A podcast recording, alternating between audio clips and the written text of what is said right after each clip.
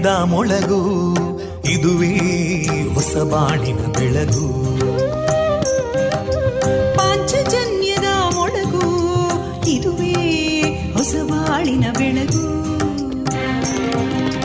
ಜನಮಾನಸವ ಅರಳಿಸುವಂತ ಅರಳಿಸುವಂತ ಜನಮಾನಸವ ಅರಳಿಸುವಂತ ವಿವೇಕವಾಣಿಯ ಮೊಳಗು. ದುಃಖಗಳಿಗೆ ತಾಕೊರಳಾಗುವ ನೆಲ ಪ್ರೀತಿಯದಿ ಮೊಳಗು. ಇದುವೇ ಹೊಸ ಬಾಣಿನ ಬೆಳಗು. ಇದುವೇ ಪಾಂಚಜನ್ಯದ ಮೊಳಗು. ಇದುವೇ ಪಾಂಚಜನ್ಯದ ಮೊಳಗು. ವಿವೇಕಾನಂದ ವಿದ್ಯಾವರ್ಧಕ ಸಂಘ ಪ್ರವರ್ತಿತ ರೇಡಿಯೋ ಪಾಂಚಜನ್ಯ. ಇದು ಜೀವ ಜೀವದ ಸ್ವರ ಸಂಚಾರ.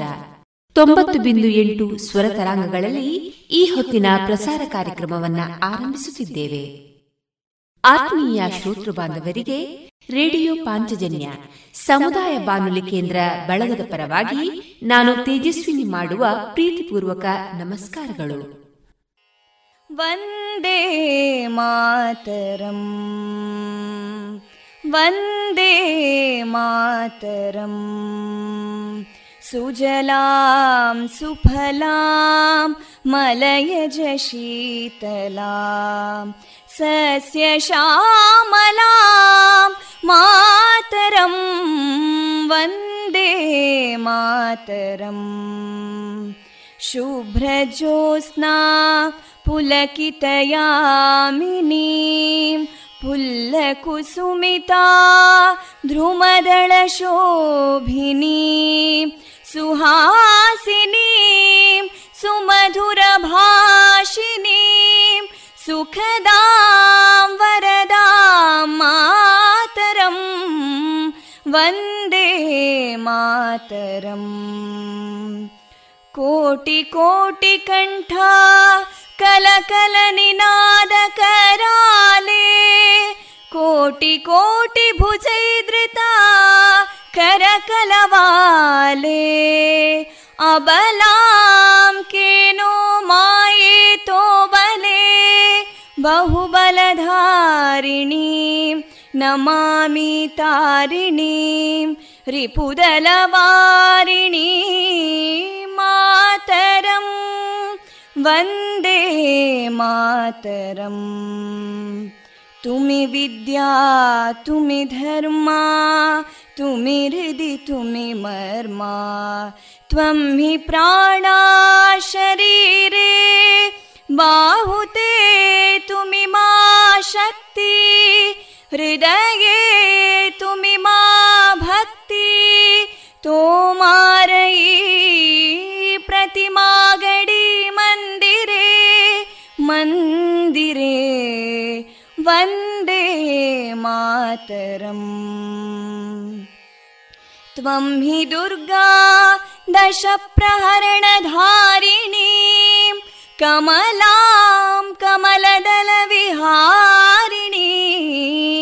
वाणीं विद्यादायिनीं नमामि त्वां नमामि कमलाम् अमलामतुलां सुजलां सुफलां मातरं वन्दे मातरम् श्यामलां सरलां सुस्मितां भूषितां धरणीं भरणीं मातरम् वन्दे मातरम् वन्दे मातरम्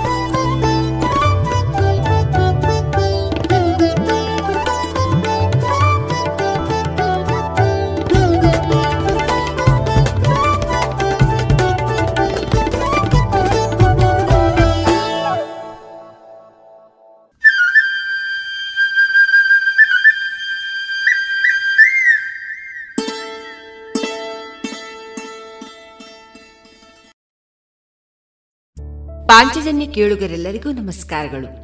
ಈ ದಿನ ಡಿಸೆಂಬರ್ ಇಪ್ಪತ್ತ ಏಳು, ಶುಭ ಸೋಮವಾರ.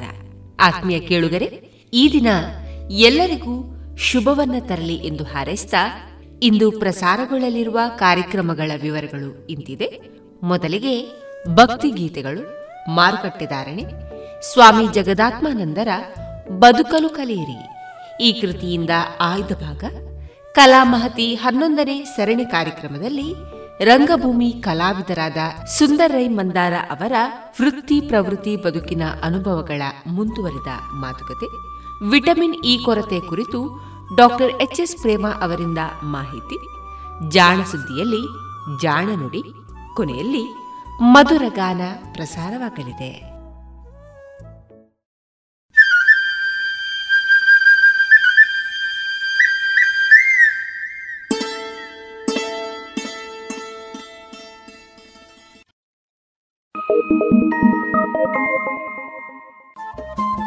ರೇಡಿಯೋ ಪಾಂಚಜನ್ಯ ತೊಂಬತ್ತು ಬಿಂದು ಎಂಟು ಎಫ್ಎಂ ಸಮುದಾಯ ಬಾನುಲಿ ಕೇಂದ್ರ ಪುತ್ತೂರು. ಇದು ಜೀವ ಜೀವದ ಸ್ವರ ಸಂಚಾರ.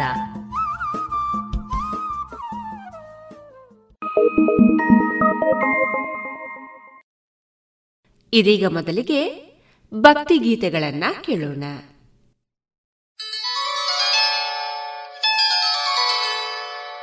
नागेन्द्रहाराय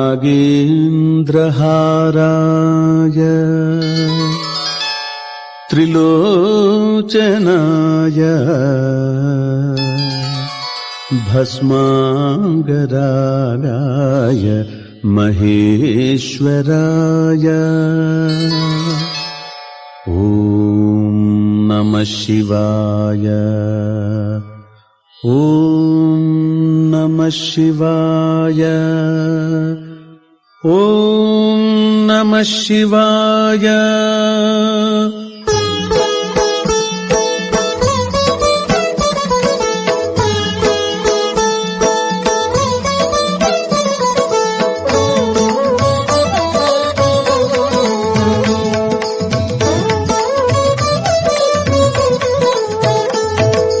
नागेन्द्रहाराय त्रिलोचनाय नागेन्द्रहाराय त्रिलोचनाय भस्माङ्गरागाय महेश्वराय भस्माङ्गरागाय महेश्वराय नागेन्द्रहाराय त्रिलोचनाय नित्याय शुद्धाय दिगम्बराय नित्याय शुद्धाय दिगम्बराय तस्मै नकाराय नमः शिवाय तस्मै नकाराय नमः शिवाय नागेन्द्रहाराय त्रिलोचनाय नागेन्द्रहाराय त्रिलोचनाय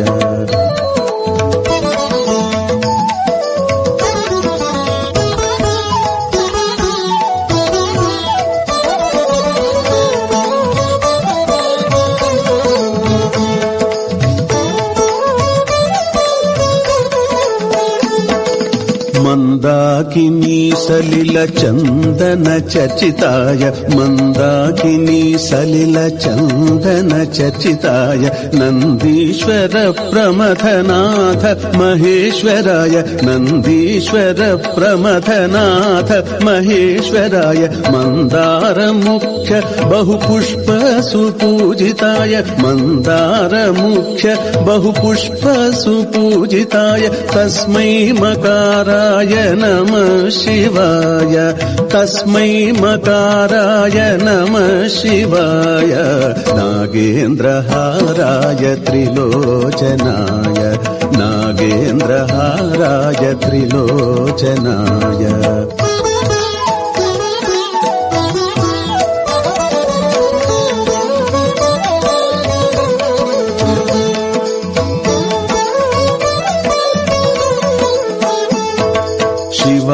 य गौरी वदनादविन्दसूयाय दक्षाध्वरनाशनाय श्रीनीलकण्ठाय वृषध्वजाय श्रीनीलकण्ठाय वृषध्वजाय तस्मै शिकाराय नमः शिवाय तस्मै शिकाराय नमः शिवाय नागेन्द्रहाराय त्रिलोचनाय नागेन्द्रहाराय त्रिलोचनाय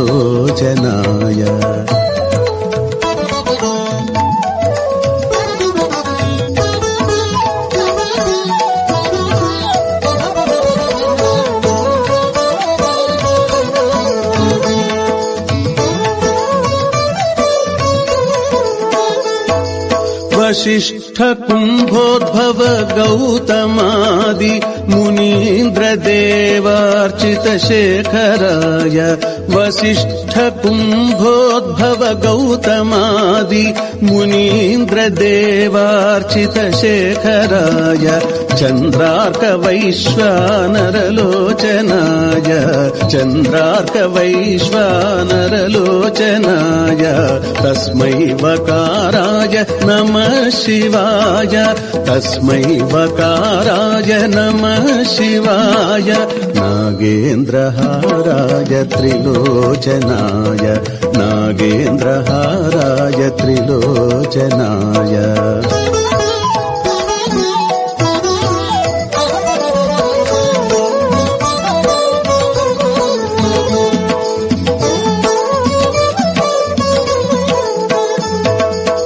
यक्षस्वरूपाय जटाधराय यक्षस्वरूपाय जटाधराय पिनाकहस्ताय सनातनाय पिनाकहस्ताय सनातनाय दिव्याय देवाय दिगम्बराय दिव्याय देवाय दिगम्बराय तस्मै यकाराय नमः शिवाय तस्मै यकाराय नमः शिवाय नागेन्द्रहाराय त्रिलोचनाय भस्माङ्गरागाय महेश्वराय नागेन्द्रहाराय त्रिलोचनाय नित्याय शुद्धाय दिगम्बराय नित्याय शुद्धाय दिगम्बराय तस्मै नकाराय नमः शिवाय तस्मै नकाराय नमः शिवाय नागेन्द्रहाराय त्रिलोचनाय नागेन्द्रहाराय त्रिलोचनाय। पञ्चाक्षरमिदम् पुण्यम् यः पठेच्छिवसन्निधौ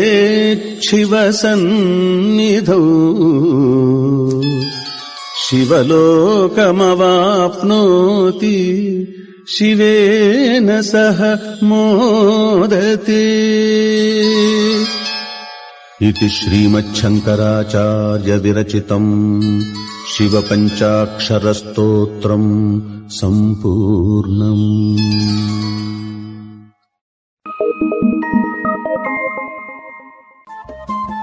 ರೇಡಿಯೋ ಪಾಂಚಜನ್ಯ ತೊಂಬತ್ತು ಬಿಂದು ಎಂಟು ಎಫ್ಎಂ ಸಮುದಾಯ ಬಾನುಲಿ ಕೇಂದ್ರ ಪುತ್ತೂರು ಇದು ಜೀವ ಜೀವದ ಸ್ವರ ಸಂಚಾರ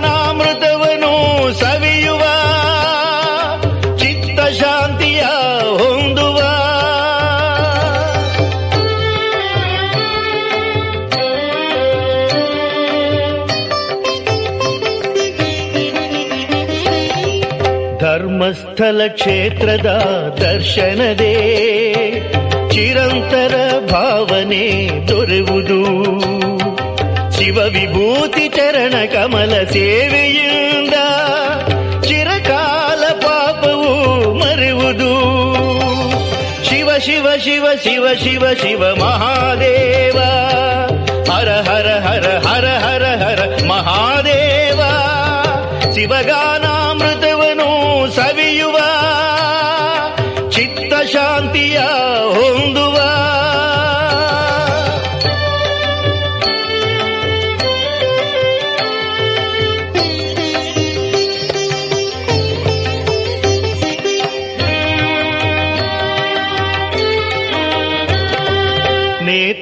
ನೇತ್ರಾವತಿ ತೀರ್ಥವ ಸೇವಿಸಲು, ಭವರೋಗಗಳೆಲ್ಲ ಕಳೆವುದು. ಮಂಜುನಾಥ ಮಹಿಮೆಯ ಪಠಿಸಲು, ನವರಾಗವು ಎದೆಯಲಿ ಮಿಡಿಯುವುದು ಶಿವ ಶಿವ ಶಿವ ಶಿವ ಶಿವ ಶಿವ ಮಹಾದೇವ, ಹರ ಹರ ಹರ ಹರ ಹರ ಹರ ಮಹಾದೇವ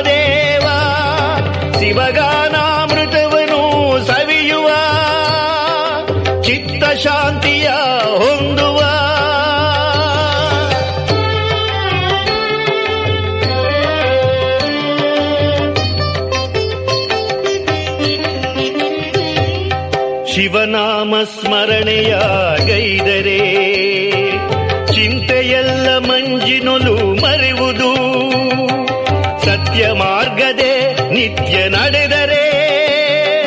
ಧರ್ಮರೂಪನ ಜ್ಯೋತಿ ಕಾಂಬುದು. ಶಿವ ಶಿವ ಶಿವ ಶಿವ ಶಿವ ಶಿವ ಮಹಾದೇವ.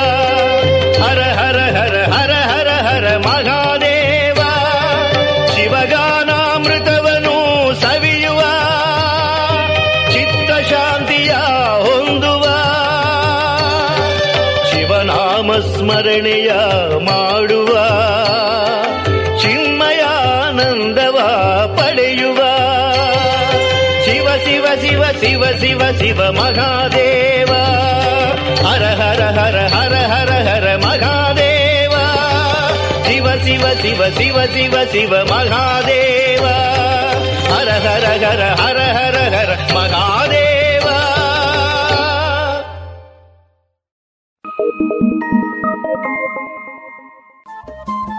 ರೇಡಿಯೋ ಪಾಂಚಜನ್ಯ ತೊಂಬತ್ತು ಬಿಂದು ಎಂಟು ಎಫ್ಎಂ ಸಮುದಾಯ ಬಾನುಲಿ ಕೇಂದ್ರ ಪುತ್ತೂರು ಇದು ಜೀವ ಜೀವದ ಸ್ವರ ಸಂಚಾರ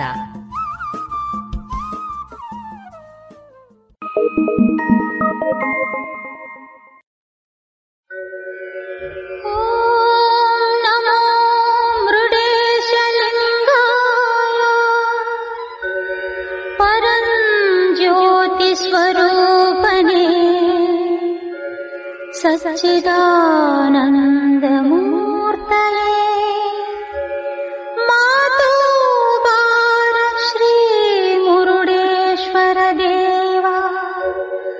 नमः कैलासवासाय। नमः कैलासवासाय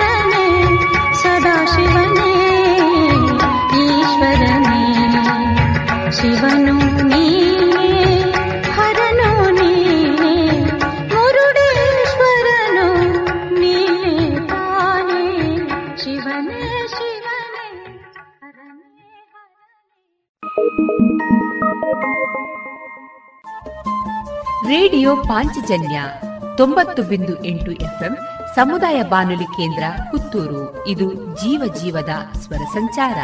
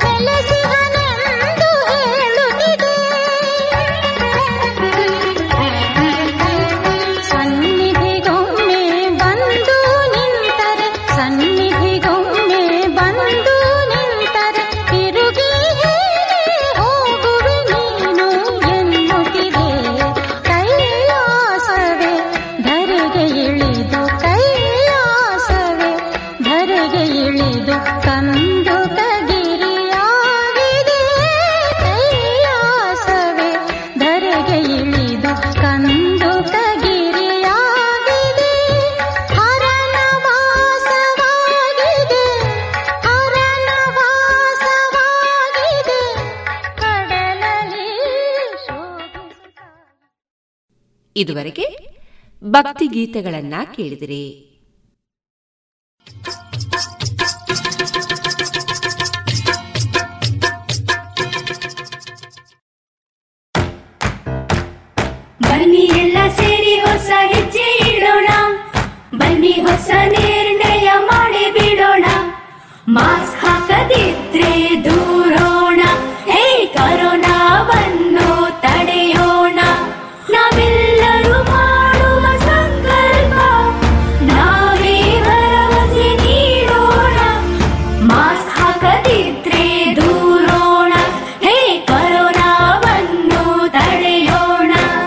ಭಾರತ ಸರ್ಕಾರದ ಮೂಲಕ ಸಾರ್ವಜನಿಕ ಹಿತಾಸಕ್ತಿ ಮೇರೆಗೆ ಪ್ರಕಟಿಸಲಾಗಿದೆ.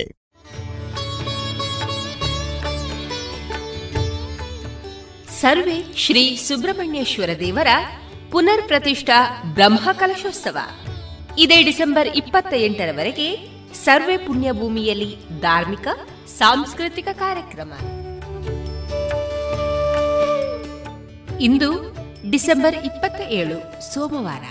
ಈ ದಿನ ಶ್ರೀ ಕ್ಷೇತ್ರದಲ್ಲಿ ಬೆಳಗ್ಗೆ ಏಳರಿಂದ ನಾಗಸನ್ನಿಧಾನದಲ್ಲಿ ಕಲಶಾಭಿಷೇಕ ಮತ್ತು ತಂಬಿಲ ಬೆಳಗ್ಗೆ ಒಂಬತ್ತು ಮೂವತ್ತೈದರಿಂದ ಶ್ರೀದೇವರ ಬಲಿ ಹೊರಟು ಉತ್ಸವ, ದರ್ಶನ ಬಲಿ, ಬಟ್ಟಲು ಕಾಣಿಕೆ, ಮಧ್ಯಾಹ್ನ ಹನ್ನೆರಡು ಮೂವತ್ತರಿಂದ ಶ್ರೀದೇವರ ಮಹಾಪೂಜೆ ಅನ್ನಸಂತರ್ಪಣೆ ಸಂಜೆ ಐದು ಮೂವತ್ತರಿಂದ ದೈವಗಳ ಭಂಡಾರ ತೆಗೆಯುವುದು, ಸಂಜೆ ಆರು ಮೂವತ್ತಕ್ಕೆ ಲೋಕ ಕಲ್ಯಾಣಾರ್ಥವಾಗಿ ನಾಗ ಸಂಪ್ರೀತಿಗಾಗಿ ನಾಗತನು ತರ್ಪಣ ಸೇವೆ ನಡೆಯಲಿದೆ. ರಾತ್ರಿ ಒಂಬತ್ತು ಮೂವತ್ತರಿಂದ ಅನ್ನ ಸಂತರ್ಪಣೆ.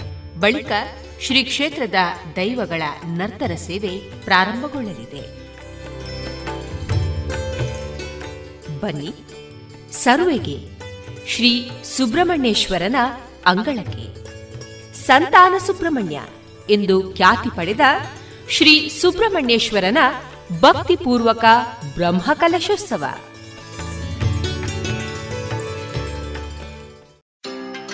ಏನಪ್ಪ ಇತ್ತೀಚೆಗೆ ಬಹಳ ವ್ಯಸ್ತವಾಗಿರುವ ಹಾಗೆ ಕಾಣಿಸ್ತಿದ್ಯಾ ಹೌದಪ್ಪ ನಾನು ಆಹಾರ ಸಂಸ್ಕರಣೆಯಲ್ಲಿ ಕೆಲಸ ಶುರು ಮಾಡಿದ್ದೀನಿ. ಅದ್ಯಾಗೆ ಪ್ರಧಾನಮಂತ್ರಿ ಎಫ್ಎಂಇ ಯೋಜನೆ ಸಹಾಯದಿಂದ ನನಗೆ ದೊರಕಿತು ಮೂವತ್ತೈದು ಪ್ರತಿಶತ ಸಬ್ಸಿಡಿ ಇರುವ ಕಡಿಮೆ ದರದ ಲೋನ್ ಮತ್ತು ತಾಂತ್ರಿಕ ಸಹಾಯ ಕೂಡ. ನಾನು ನನ್ನ ಜೊತೆಗೆ ಊರಿನ ಅನೇಕ ರೈತರನ್ನು ಸಹ ಸೇರಿಸಿಕೊಂಡಿದ್ದೇನೆ. ನಿಜವಾಗ್ಲೂ ಸಬ್ಕಾ ವಿಕಾಸ್ನ ಪ್ರಧಾನಮಂತ್ರಿಯವರ ಈ ವಿಚಾರದಿಂದಾಗಿ ನಮ್ಮೆಲ್ಲರಿಗೂ ಸಿಗುತ್ತಿದೆ ಸಹಾಯ ಮತ್ತು ಅವಕಾಶ. ಭಲೇ ಕಣಪ್ಪ ನಾನು ಸಹ ಯೋಜನೆಯ ಲಾಭ ಪಡ್ಕೋಬೇಕು ಅಂತಿದ್ದೀನಿ. ಹಾಗಾದರೆ ಇಂದೇ PMFME portal PMFME dot MOFPI dot GOV dot ಇನ್ನಲ್ಲಿ ಅರ್ಜಿ ಸಲ್ಲಿಸಿ ಅಥವಾ ಸೊನ್ನೆ ಒಂದು ಮೂರು ಸೊನ್ನೆ ಎರಡು ಎರಡು ಎಂಟು ಒಂದು ಸೊನ್ನೆ ಎಂಟು ಒಂಬತ್ತಕ್ಕೆ ಕರೆ ಮಾಡಿ. ಆಹಾರ ಸಂಸ್ಕರಣಾ ಉದ್ಯೋಗ ಖಾತೆ ಭಾರತ ಸರ್ಕಾರದ ಮುಖಾಂತರ ಜನಹಿತಕ್ಕಾಗಿ ಜಾರಿ.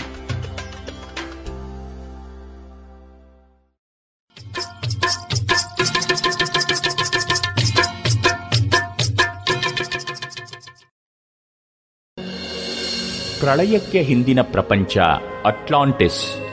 ಮನುಷ್ಯನು ತಾನು ಮಾಡಿದ ಕರ್ಮಕ್ಕೆ ಪ್ರತಿಕ್ರಿಯೆಯಾಗಿ ಆ ಕರ್ಮಫಲವನ್ನು ಅನುಭವಿಸಲೇಬೇಕು. ಆದರೆ ಆ ಕರ್ಮಫಲವು ಗೋಡೆಗೆ ಬಡಿದು ಹಿಂದಿರುಗುವ ಚೆಂಡಿನಂತೆ ತತ್ಕ್ಷಣವೇ ವ್ಯಕ್ತವಾಗದು. ಯಾವುದೋ ಕರ್ಮದಿಂದಾದ ಪರಿಣಾಮ ಪ್ರತಿಕ್ರಿಯೆಗಳು ವ್ಯಕ್ತವಾಗಲು ಕೆಲವೊಮ್ಮೆ ಅನೇಕ ಜನ್ಮಗಳೇ ಬೇಕಾಗಬಹುದೆಂಬುದನ್ನು ಕೆಸಿ ಹೇಳುತ್ತಾನೆ. ಕಾರಣವೇನೆಂದರೆ ಸೂಕ್ತವಾದ ಕಾಲ, ಸ್ಥಳ, ಸನ್ನಿವೇಶಗಳು ಬಂದೊದಗದಿದ್ದಲ್ಲಿ ಮಾಡಿದ ಕರ್ಮದ ಫಲ ವ್ಯಕ್ತವಾಗುವುದಿಲ್ಲ. ಇವುಗಳ ಸಂಬಂಧವಾದ ಪ್ರಶ್ನೆಗಳಿಗೆ ಉತ್ತರಿಸುತ್ತಿದ್ದಾಗ, ಈ ಯುಗದಲ್ಲಿ ಎಂದರೆ ಈ ಹತ್ತೊಂಬತ್ತನೇ ಮತ್ತು ಇಪ್ಪತ್ತನೇ ಶತಮಾನಗಳಲ್ಲಿ ಕಾಣಿಸಿಕೊಂಡ ಅನೇಕ ಹಿರಿಯ ವಿಜ್ಞಾನಿಗಳು, ಕ್ರಿಸ್ತಪೂರ್ವ ಒಂಬತ್ತು ಸಾವಿರದ ಐನೂರು ವರ್ಷಗಳಷ್ಟು ಹಿಂದೆ ಈಗ ಅಟ್ಲಾಂಟಿಕ್ ಸಾಗರ ಇರುವ ಪ್ರದೇಶದಲ್ಲಿದ್ದ ಪುರಾತನ ಭೂಖಂಡದಲ್ಲಿನ ಅತ್ಯುನ್ನತ ಸಂಸ್ಕೃತಿಯ ಕಾಲದಲ್ಲಿದ್ದು ಈಗ ಪುನರ್ಜನ್ಮ ವ್ಯಕ್ತಿ ಬಂದವರು ಎಂದು ಹೇಳಿದ. ಈ ಅಟ್ಲಾಂಟಿಸ್ ಸಂಸ್ಕೃತಿಯನ್ನು ಕುರಿತು ವಿಜ್ಞಾನ ಇದುವರೆಗೂ ಸ್ಪಷ್ಟವಾಗಿ ತನ್ನ ಅಭಿಪ್ರಾಯ ಹೇಳಿಲ್ಲ. ಆದರೆ ಅಟ್ಲಾಂಟಿಸ್ನ ಅಸ್ತಿತ್ವವನ್ನು ಪಶ್ಚಿಮದ ಹಿರಿಯ ಲೇಖಕ ತತ್ವಜ್ಞಾನಿ ಪ್ಲೇಟೋ ಅಧಿಕಾರವಾಣಿಯಿಂದ ಸಮರ್ಥಿಸಿದ. ಇದಕ್ಕೆ ಪೂರಕವಾಗಿ ಒಂದು ಭೌಗೋಳಿಕ ಆಧಾರವೂ ದೊರೆಯಿತು. ಒಮ್ಮೆ ಅಟ್ಲಾಂಟಿಕ್ ಸಾಗರದ ಮೂಲಕ ಟೆಲಿಫೋನ್ ಕೇಬಲ್ ಹಾಕುವಾಗ ಅದು ಹತ್ತು ಸಾವಿರ ಅಡಿಗಳ ಆಳದ ಸಾಗರದಲ್ಲಿ ಮುಳುಗಿತು. ಮೇಲೆ ಕೆಳೆದಾಗ ಅದರಲ್ಲಿ ಲಾವಾ ಪ್ರವಾಹದ ಕೆಲವು ತುಣುಕುಗಳು ಕಂಡುಬಂದವು. ವಿಜ್ಞಾನಿಗಳು ಅದನ್ನು ಪರೀಕ್ಷಿಸಿದಾಗ ಭೂಕಂಪನ ಪೂರ್ವದಲ್ಲಿ ಅದು ನೀರಿನ ಮೇಲಿದ್ದ ಘನ ಪದಾರ್ಥವಾಗಿತ್ತೆಂದು ತಿಳಿದುಬಂತು. ಮಧ್ಯ ಅಮೆರಿಕ ಮತ್ತು ಈಜಿಪ್ಟ್ ದೇಶದ ಶಿಲ್ಪ ಹಾಗೂ ಭಾಷೆಗಳಲ್ಲಿ ಕಂಡುಬರುವ ಸಾಧ್ಯವೂ ಈ ನಾಗರಿಕತೆಯ ಬಗೆಗೆ ಸಾಕ್ಷ್ಯವನ್ನು ನುಡಿಯುತ್ತದೆ. ಇಗ್ನೇಷಿಯಸ್ ಡೊನೆಲ್ಲಿ ಬರೆದ ಅಟ್ಲಾಂಟಿಸ್ ಪ್ರಳಯಕ್ಕೆ ಹಿಂದಿನ ಪ್ರಪಂಚ ಎನ್ನುವ ಸಂಶೋಧನಾತ್ಮಕ ಬರಹವನ್ನು ತನ್ನ ಹೇಳಿಕೆಗಳನ್ನು ಕೊಟ್ಟ ಹಲವು ವರ್ಷಗಳ ಬಳಿಕ ಕೆಸಿ ಓದಿದ. ತನ್ನ ಹೇಳಿಕೆಗಳಿಗೂ, ಅಲ್ಲಿ ಉಕ್ತವಾದ ಹಲವಾರು ಸಂಗತಿಗಳಿಗೂ ಅನ್ಯೋನ್ಯ ಹೋಲಿಕೆ ಇರುವುದನ್ನು ಕಂಡು ಆಶ್ಚರ್ಯಚಕಿತನಾದ. ಇತಿಹಾಸ, ವಿಜ್ಞಾನ, ತುಲನಾತ್ಮಕ ಧರ್ಮ, ಪುರಾತನ ಪುರಾಣಗಳು, ಕಲೆ, ಮನೋವಿಜ್ಞಾನ ಇವೇ ಮೊದಲಾದ ವಿಚಾರಗಳ ಹೊಸ ಹೊಸ ಅನ್ವೇಷಣೆಗಳು ತನ್ನ ಹೇಳಿಕೆಗಳೊಂದಿಗೆ ಸಮನ್ವಯಗೊಳ್ಳತೊಡಗಿದಾಗ ಸುಪ್ತ ಸ್ಥಿತಿಯಲ್ಲಿ ತಾನು ಹೇಳಿದುದರ ಬಗೆಗೆ ಕೆಸಿ ಸಂಪೂರ್ಣ ಸಂಶಯರಹಿತನಾದ. ಕೇಸಿಯ ಹೇಳಿಕೆಗಳನ್ನು ನಂಬುವುದಾದರೆ ಅಟ್ಲಾಂಟಿಸ್ ನಾಗರಿಕತೆ ಖಂಡಿತವಾಗಿಯೂ ಇದ್ದೇ ಇತ್ತು. ಈಜಿಪ್ಟಿನ ಬೃಹದಾಕಾರದ ಪಿರಿಮಿಡ್ಡುಗಳಲ್ಲಿರುವ ಕೋಣೆಗಳನ್ನೆಲ್ಲ ತೆರೆದು ಪರಿಶೀಲಿಸಿದರೆ ಆ ಸಂಬಂಧವಾದ ಎಲ್ಲ ದಾಖಲೆಗಳು ದೊರಕುವುದರಲ್ಲಿ ಸಂದೇಹವಿಲ್ಲವೆನ್ನುತ್ತಾನೆ ಆತ. ಅದಕ್ಕೆ ಕಾರಣ ಸುಮಾರು ಕ್ರಿಸ್ತಪೂರ್ವ ಒಂಬತ್ತು ಸಾವಿರದ ಐನೂರರಲ್ಲಿ ಪ್ರಳಯವಾಗಿ ಅಟ್ಲಾಂಟಿಸ್ ಮುಳುಗಡೆಯಾದಾಗ ಅಟ್ಲಾಂಟಿಸ್ ನಿವಾಸಿಗಳು ಪ್ರಾಣ ರಕ್ಷಣೆಗಾಗಿ ತಮ್ಮ ಸ್ವತ್ತು ಸಾಮಗ್ರಿಗಳೊಂದಿಗೆ ಈಜಿಪ್ಟಿಗೆ ವಲಸೆ ಬಂದಿದ್ದೇ ಆಗಿದೆ. ಅಷ್ಟು ಮಾತ್ರವಲ್ಲ, ಫ್ಲೋರಿಡಾಕ್ಕಿಂತ ದೂರದಲ್ಲಿರುವ ಬಿಮಿನಿ ದ್ವೀಪವು ಅಟ್ಲಾಂಟಿಸ್ ಭೂಪ್ರದೇಶದ ಅತ್ಯುನ್ನತ ಪರ್ವತ ಶಿಖರವಾಗಿತ್ತು. ಆ ಕಾಲದಲ್ಲಿ ಸೌರಶಕ್ತಿ ಸಂಚಯನಕ್ಕಾಗಿ ವಿಶೇಷವಾದ ಹರಳುಗಳಿಂದ ನಿರ್ಮಿಸಿದ ಒಂದು ಮಂದಿರ ಅದೇ ಜಾಗದಲ್ಲಿತ್ತು. ಸಮುದ್ರ ತಳದಲ್ಲಿ ಹುಡುಕಿದರೆ ಈಗಲೂ ಅದನ್ನು ಕಾಣಬಹುದು. ಅದು ಅಟ್ಲಾಂಟಿಸ್ಗೆ ಖಚಿತ ಪುರಾವೆಯಾದೀತು ಎಂದು ಕೆಸಿ ಪಂತಾಹ್ವಾನ ನೀಡಿದ್ದಾನೆ. ವಿಜ್ಞಾನ ಯುಗದ ಪುನರಾವತಾರ. ಕೆಸಿಯ ಹೇಳಿಕೆ ಪ್ರಕಾರ ಅಟ್ಲಾಂಟಿಸ್ ನಿವಾಸಿಗಳು ನಮಗಿಂತಲೂ ವಿಜ್ಞಾನದಲ್ಲಿ ಬಹಳಷ್ಟು ಮುಂದುವರಿದಿದ್ದರು. ವೈಜ್ಞಾನಿಕ ಸಂಶೋಧನೆಗಳಲ್ಲಿ ವಿದ್ಯುಚ್ಛಕ್ತಿ ರೇಡಿಯೋ, ಟೆಲಿವಿಷನ್, ಗಗನಯಾನ ಜಲಾಂತರ್ನೌಕೆ ಸೌರಶಕ್ತಿ ಬಳಕೆ ಮತ್ತು ಪರಮಾಣು ಶಕ್ತಿಯ ಉಪಯೋಗ ಮುಂತಾದ ವಿಷಯಗಳಲ್ಲಿ ಮಾತ್ರವಲ್ಲ, ಸಾರಿಗೆ ಸಂಪರ್ಕವೇ ಮೊದಲಾದ ತಂತ್ರಜ್ಞಾನಗಳಲ್ಲಿಯೂ ನಮಗಿಂತಲೂ ಬಹಳಷ್ಟು ಮುಂದುವರಿದ ನಿಷ್ಕೃಷ್ಟ ಜ್ಞಾನವುಳ್ಳವರಾಗಿದ್ದವರು ಅವರು ಎನ್ನುತ್ತಾನೆ ಆತ. ಆದರೆ ಅವರು ವಿಜ್ಞಾನದ ವಿವಿಧ ಆವಿಷ್ಕಾರಗಳ ಶಕ್ತಿಯಿಂದ ಪ್ರಮತ್ತರಾಗಿ, ವಶೀಕರಣ ಸಿದ್ಧಿಯಲ್ಲಿ ನಿಪುಣರಾಗಿ, ಅಸಂಖ್ಯ ಜನರ ಜೀವನವನ್ನು ತಮ್ಮ ಸ್ವಾರ್ಥತೆ ಮತ್ತು ಇಂದ್ರಿಯ ಲೋಲುಪತಿಗಳಿಗಾಗಿ ಬಲಿಪಶು ಮಾಡಿ ನೀತಿ ಭ್ರಷ್ಟತೆಯ ಪರಾಕಾಷ್ಠೆಗೇರಿದರು. ಅವರ ಪಾಪಕ್ಕೆ ಭೂಮಿ ತಾಯಿ ನಡಗಿದಳು. ಸಾಗರ ಉಕ್ಕಿತು. ಈ ಮಹಾನಾಗರಿಕತೆಗೆ ಸಾಗರದ ತಳಕ್ಕೆ ಇಳಿಯಿತು. ಎನ್ನುತ್ತಾನೆ ಕೇಸಿ. ಕೇಸಿಯ ಹೇಳಿಕೆಗಳನ್ನೇ ಸಂಪೂರ್ಣವಾಗಿ ಸ್ವೀಕರಿಸಿದರೆ ಆ ಪುರಾತನ ಸಂಸ್ಕೃತಿಯಲ್ಲಿ ಬಾಳಿ ಬದುಕಿದ ಜನರು ತಮ್ಮ ದುಷ್ಟ ಪ್ರವೃತ್ತಿ, ದುರ್ವರ್ತನೆ, ಅನೈತಿಕ ವ್ಯವಹಾರ ಮುಂತಾದವುಗಳಿಂದುಂಟಾದ ಕರ್ಮದ ಸಂಸ್ಕಾರವನ್ನು ನಾಶಗೊಳಿಸಲು ಯುಗ ಯುಗಗಳಷ್ಟು ಕಾಯಬೇಕಾದೀತು. ಈ ಮಾತನ್ನು ಅರ್ಥ ಮಾಡಿಕೊಳ್ಳಲು ಹಿಂದೆ ಹೇಳಿದ ಕೆಸಿಯ ಹೇಳಿಕೆ ಅಟ್ಲಾಂಟಿಸ್ ಕಾಲದ ಬಹುಮಂದಿ ಈ ಯುಗದಲ್ಲಿ ಮತ್ತೆ ಅವತರಿಸಿದ್ದಾರೆ ಎಂಬುದು ತುಂಬಾ ಸಹಕಾರಿ. ಮನುಷ್ಯ ತನ್ನ ನಾಲಿಗೆಯ ರುಚಿಯನ್ನು ನಿಯಂತ್ರಿಸಿದ್ದಾನೆಂದು ತಿಳಿಯುವುದು ಯಾವಾಗ? ಅವನಿಗೆ ಸುತ್ತಮುತ್ತಲು ಅವನಿಗೆ ಪ್ರಿಯವಾದ ಭಕ್ಷ್ಯ ಭೋಜಗಳನ್ನಿಟ್ಟಾಗ ಆರೋಗ್ಯವಂತನಾದ ಆತ ಆ ಕಡೆ ಯಾವ ಚಾಪಲ್ಯವನ್ನೂ ತೋರದಿದ್ದಾಗ ಅಲ್ಲವೇ? ಅದೇ ರೀತಿ ಅಟ್ಲಾಂಟಿಸ್ ಕಾಲದ ವ್ಯಕ್ತಿಗಳು ತಮ್ಮ ಕಾಲದಲ್ಲಿ ವೈಜ್ಞಾನಿಕ ಜ್ಞಾನದಲ್ಲಿ ಪರಮಾವಧಿ ಉನ್ನತಿಗೇರಿ ತಾವು ಕಂಡುಹಿಡಿದ ಶಕ್ತಿಗಳನ್ನೆಲ್ಲ ದುರುಪಯೋಗಪಡಿಸಿಕೊಂಡರು. ಮತ್ತೆ ಅಂತಹುದೇ ಸುವರ್ಣಾವಕಾಶ ದೊರೆತಾಗ ಆ ಶಕ್ತಿಯನ್ನು ರಚನಾತ್ಮಕವಾಗಿ ಮನುಷ್ಯ ಕುಲದ ಮಂಗಲಕ್ಕಾಗಿ ಉಪಯೋಗಿಸುವರೇ ಹೇಗೆ ಎಂಬುದನ್ನು ಕಾಣಬೇಕಾದರೆ ಅವರಿಗೆ ಅಂಥ ಸೌಲಭ್ಯಗಳಿರುವ ಅವಕಾಶ ದೊರಕಬೇಕಲ್ಲವೇ? ಈಗ ಅನ್ವೇಷಣೆಗಳಿಗೆ ದೊರೆತ ಅವಕಾಶ ಆ ತೆರೆನಾದದು. ಈ ದೃಷ್ಟಿಯಿಂದ ಕರ್ಮಫಲ ವ್ಯಕ್ತವಾಗಲು ಹಲವಾರು ಶತಮಾನಗಳೇ ಏಕೆ ಬೇಕೆಂಬುದನ್ನು ಕೆಸಿ ಸ್ಪಷ್ಟವಾಗಿ ವಿವರಿಸುತ್ತಾನೆ. ದಾಖಲೆಗಳ ಆಗರ ಆಕಾಶ. ಇನ್ನೊಂದು ಸಮಸ್ಯೆ ಉದ್ಭವಿಸಿತು. ಇಷ್ಟೊಂದು ವಿಚಾರಗಳು ಕೆಸಿಗೆ ಎಲ್ಲಿಂದ ದೊರಕುತ್ತವೆ? ತಾನು ಸುಪ್ತ ಸ್ಥಿತಿಯಲ್ಲಿದ್ದಾಗ ಕೊಟ್ಟ ಹೇಳಿಕೆಗಳಿಗೆ ಆಧಾರವಾಗಿ ಎರಡು ವಿಧದ ಮೂಲಗಳಿವೆ ಎಂದು ಕೆಸಿ ಹೇಳುತ್ತಾನೆ. ಅವುಗಳಲ್ಲೊಂದು ವ್ಯಕ್ತಿಯ ಸುಪ್ತ ಮನಸ್ಸು. ತಮ್ಮ ಜನ್ಮಾಂತರಗಳ ಬಗೆಗೆ ಯಾರಾದರೂ ಕೇಳಿದಾಗ, ಕೇಸಿ, ತನ್ನ ಸಾಮರ್ಥ್ಯದಿಂದ ಆ ವ್ಯಕ್ತಿಯ ಸುಪ್ತ ಮನಸ್ಸು ಸಂಪೂರ್ಣ ನೋಡಬಲ್ಲವನಾಗಿದ್ದ. ಜಾಗೃತ ಮನಸ್ಸಿನ ಮೂಲಕ ನಾವು ಪಡೆದ ಅನುಭವಗಳು, ನಡೆಸಿದ ವಿಚಾರಗಳು ಮರವೆಯಾದರೂ ನಾಶವಾಗದೆ ಸುಪ್ತ ಮನಸ್ಸಿನ ಆಳದಲ್ಲಿ ಉಳಿದುಕೊಂಡಿರುತ್ತವೆ. ಒಂದು ಜೀವನದ ಅನುಭವಗಳು ಮಾತ್ರವಲ್ಲ, ಹಿಂದೆ ಬದುಕಿದ್ದ ಎಲ್ಲ ಜೀವನದ ಅನುಭವಗಳು ಈ ಸುಪ್ತ ಮನಸ್ಸಿನ ಬಹಳ ಆಳದಲ್ಲಿ ಸಂಸ್ಕಾರ ರೂಪವಾಗಿ ಹುದುಗಿರುತ್ತವೆ. ಆಳವಾದ ನೆಲಮಾಳಿಗೆಯ ಅರೆಗಳಲ್ಲಿರುವ ವಸ್ತು ಒಡವೆಗಳಂತೆ. ಅವು ಈಗಿನ ಮನೋವಿಜ್ಞಾನಿಗಳು ಚೇತನಗೊಳಿಸಲಾರದಷ್ಟು ಆಳದಲ್ಲಿ ಅಡಗಿರುತ್ತವೆ. ನ್ಯೂಯಾರ್ಕ್ ನಗರದ ಒಂದು ಕಡೆಯಿಂದ ಮತ್ತೊಂದು ಕಡೆ ಭೂಮಾರ್ಗದಲ್ಲಿ ಸುತ್ತಿ ಬಳಸಿ ಹೋಗುವುದಕ್ಕಿಂತ ಭೂಗರ್ಭದ ಸುರಂಗ ಮಾರ್ಗದಲ್ಲಿ ನೇರವಾಗಿ ತಡೆಯಿಲ್ಲದೆ ಸುಲಭದಲ್ಲಿ ಪ್ರಯಾಣ ಮಾಡುವಂತೆ ಜಾಗೃತ ಮನಸ್ಸು, ಸುಪ್ತ ಮನಸ್ಸನ್ನು ಪ್ರವೇಶಿಸುವುದಕ್ಕಿಂತ ಸುಪ್ತ ಮನಸ್ಸು, ಸುಪ್ತ ಮನಸ್ಸನ್ನು ಪ್ರವೇಶಿಸುವುದು ಸುಲಭವೆನ್ನುತ್ತಾನೆ ಕೇಸಿ. ಈ ವಿವರಣೆಯಾದರೂ ನಂಬಲು ಕಷ್ಟವಲ್ಲ. ಆಧುನಿಕ ಮನೋವಿಜ್ಞಾನಿಗಳು ಸುಪ್ತ ನಿದ್ರೆಯಲ್ಲಿ ವ್ಯಕ್ತಿಯೊಬ್ಬನ ಜಾಗೃತಾವಸ್ಥೆಗೆ ಸರ್ವಥಾ ಬಾರದ ಹಲವಾರು ಸಂಗತಿಗಳನ್ನು ಪ್ರಶ್ನಿಸಿ ತಿಳಿದುಕೊಳ್ಳಬಲ್ಲರು. ನಲವತ್ತು ವರ್ಷದ ವ್ಯಕ್ತಿ, ನಾಲ್ಕು ವರ್ಷದ ಹುಡುಗನಾಗಿದ್ದಾಗಿನ ಅನುಭವಗಳನ್ನು ಸಾಮಾನ್ಯವಾಗಿ ಹೇಳಲಾರನಾದರೂ ಸುಪ್ತ ಸ್ಥಿತಿಯ ವಿಜ್ಞಾನಿಯ ಆದೇಶಕ್ಕೊಳಪಟ್ಟ ಬಾಲಕನಂತೆ ಆಗಿನ ತನ್ನ ಅನುಭವಗಳನ್ನು ತನ್ನ ಪರಿಮಿತಿ ಶಬ್ದಗಳಲ್ಲೇ ತಿಳಿಸಬಲ್ಲ ಎಂದಾಗ ಅವನ ಅನುಭವಗಳೆಲ್ಲ ಮನಸ್ಸಿನ ಆಳದಲ್ಲಿ ಹುದುಗಿವೆ ಎಂದಂತಾಯಿತು. ಆದರೆ ಕೆಸಿ ಹೇಳುತ್ತಿದ್ದ ಇನ್ನೊಂದು ವಿಷಯ ಮೂಲ ವಿಚಿತ್ರವೂ ವಿಲಕ್ಷಣವೂ ಆದದ್ದು. ಸುಪ್ತ ಸ್ಥಿತಿಯಲ್ಲಿದ್ದ ಕೆಸಿ ತನಗೆ ಜಾಗೃತಾವಸ್ಥೆಯಲ್ಲಿ ಪರಿಚಯವಿಲ್ಲದ ಅನೇಕ ಪದಗಳನ್ನು ಉಪಯೋಗಿಸುತ್ತಿದ್ದನಂತೆ. ಆಕಾಶದ ದಾಖಲೆಗಳು, ಆಕಾಶಿಕ್ ರೆಕಾರ್ಡ್ಸ್ ಎಂಬ ಮಾತನ್ನೂ ಉಪಯೋಗಿಸಿದ. ಅದರ ವಿವರಣೆಯನ್ನೂ ಕೊಟ್ಟ.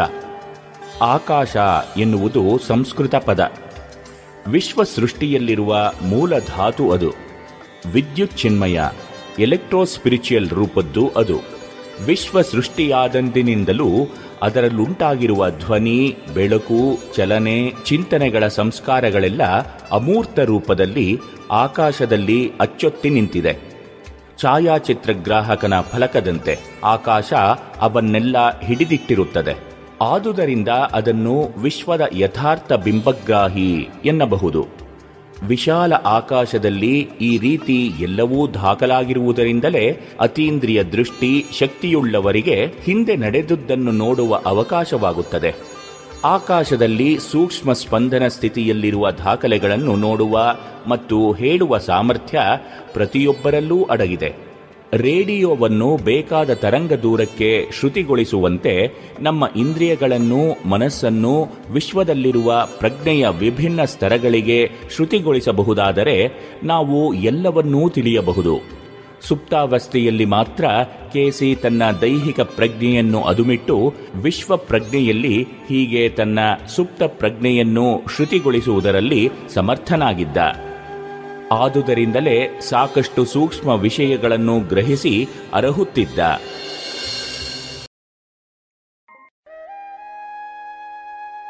ರೇಡಿಯೋ ಪಾಂಚಜನ್ಯದ ಕೇಳುಗರಿಗೆಲ್ಲ ಸಾದರ ಪ್ರಣಾಮ. ಕಲೆ, ಮಾನವ ನಿರ್ಮಿತ ಪ್ರಪಂಚದ ವ್ಯವಸ್ಥಾ ಕ್ರಮ. ಕಲೆ ಇಲ್ಲದೆ ನಾಗರಿಕತೆಯ ಅಂಕುರವೇ ಇರುವುದಿಲ್ಲ.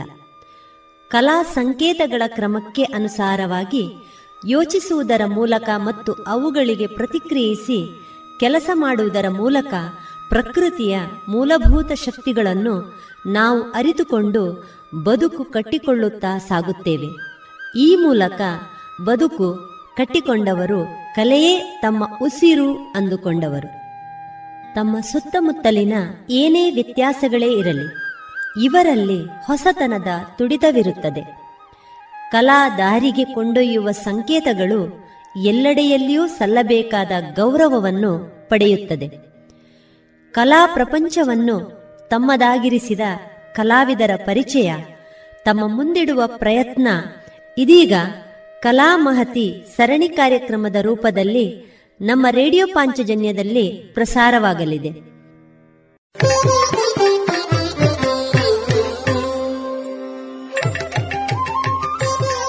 ಕಲಾಮಹತಿ ಹನ್ನೊಂದನೇ ಸರಣಿ ಕಾರ್ಯಕ್ರಮದಲ್ಲಿ ರಂಗಭೂಮಿ ಕಲಾವಿದರಾದ ಸುಂದರ್ ರೈ ಮಂದಾರ ಅವರ ವೃತ್ತಿ ಪ್ರವೃತ್ತಿ ಬದುಕಿನ ಅನುಭವದ ಮಾತುಕತೆಗಳು ಇನ್ನು ಮುಂದಿನ ಕಲಾಮಹತಿಯಲ್ಲಿ. ನಿಮಗೆ ನಿಮ್ಮ ಪಾತ್ರವನ್ನು ನೋಡಿಕೊಂಡು ಆ ಪಾತ್ರದಲ್ಲಿ ನೀವು ಬಳಸಿದಂತಹ ಒಂದಷ್ಟು ತಂತ್ರಗಾರಿಕೆ ಇರ್ಬೋದು ಅಥವಾ ಅಭಿನಯದ ರೀತಿ ಇರ್ಬೋದು. ಅಥವಾ ಅದನ್ನು ಪ್ರಸ್ತುತಪಡಿಸಿದಂತಹ ವಿಭಿನ್ನತೆ ಇರ್ಬೋದು. ಇದನ್ನೆಲ್ಲ ಗಮನಿಸಿಕೊಂಡು ಬೇರೆ ಬೇರೆ ಬಿರುದುಗಳನ್ನು ನಿಮಗೆ ಕೊಟ್ಟಿದ್ದಾರೆ. ಆ ಬಿರುದುಗಳ ಬಗ್ಗೆ ಆ, ಬಿರುದು ಮತ್ತೆ ಸನ್ಮಾನ ಎಲ್ಲ ಇದು ಕಲಾವಿದನ ಜವಾಬ್ದಾರಿ ಹೆಚ್ಚಿಸ್ತದೆ. ಆ ಅಂದರೆ ನಮಗೆ ಅದು ಅಹಂಕಾರ ಖಂಡಿತವಾಗಿ ಅಲ್ಲ.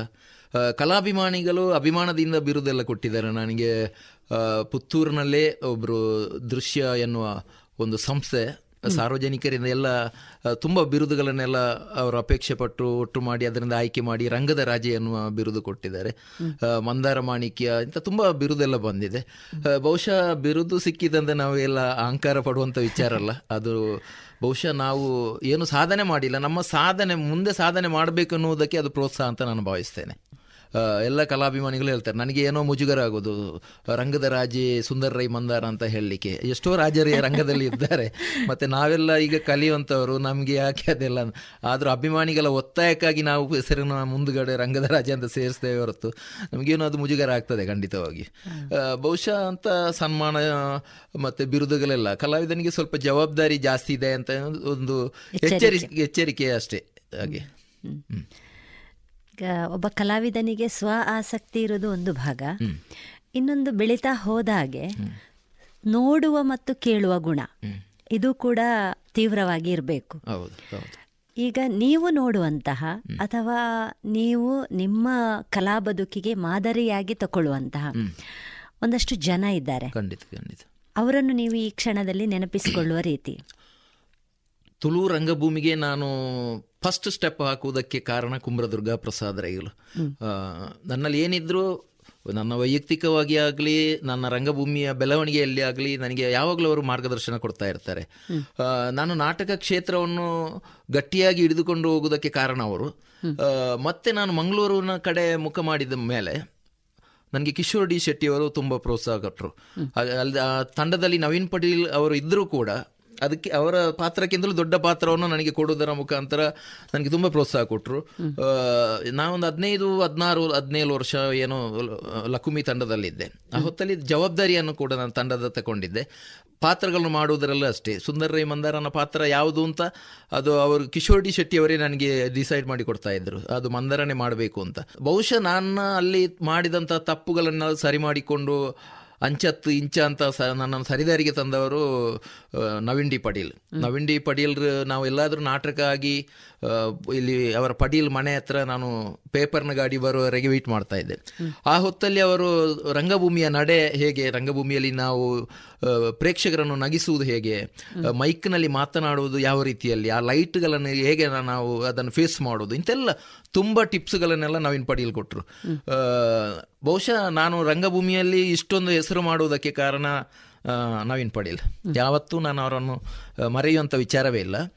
ಮತ್ತು ರಂಗಭೂಮಿಯಲ್ಲಿ ಎಲ್ಲ ಕಲಿತು ಆಗುವಂಥದ್ದೇನಿಲ್ಲ ಅದು ಅದು ಆನಂದ್ ಬೋಲರ್ ಅನ್ನೋ ಹಿರಿಯ ಕಲಾವಿದರು ಹೇಳ್ತಾ ಇದ್ರು. ರಂಗಭೂಮಿ ಪಂಪಿನವು ಕಡಲವು ಅಲ್ಪ ಕಲ್ತದು ಮುಗಿಯರೆಜ್ಜಿ ಅಂತ ಹೇಳ್ತಾ ಇದ್ರು. ಅದು ಯಾವತ್ತೂ ನಾವು ಅದನ್ನು ನಮ್ಮ ಬದುಕಿನಲ್ಲಿ ನಾವು ಅಳವಡಿಸಿಕೊಂಡವರು. ಕುಂಬ್ರದಂಥ ಒಂದು ಗ್ರಾಮೀಣ ಪ್ರದೇಶದಿಂದ ಮಂಗಳೂರಿನಂಥ ರಂಗಭೂಮಿಯ ದಿಗ್ಗಜರೊಟ್ಟಿಗೆಲ್ಲ ನಾನು ಆ್ಯಕ್ಟ್ ಮಾಡಿದೆ ಎನ್ನುವ ಸಂತೋಷ ನನಗುಂಟು.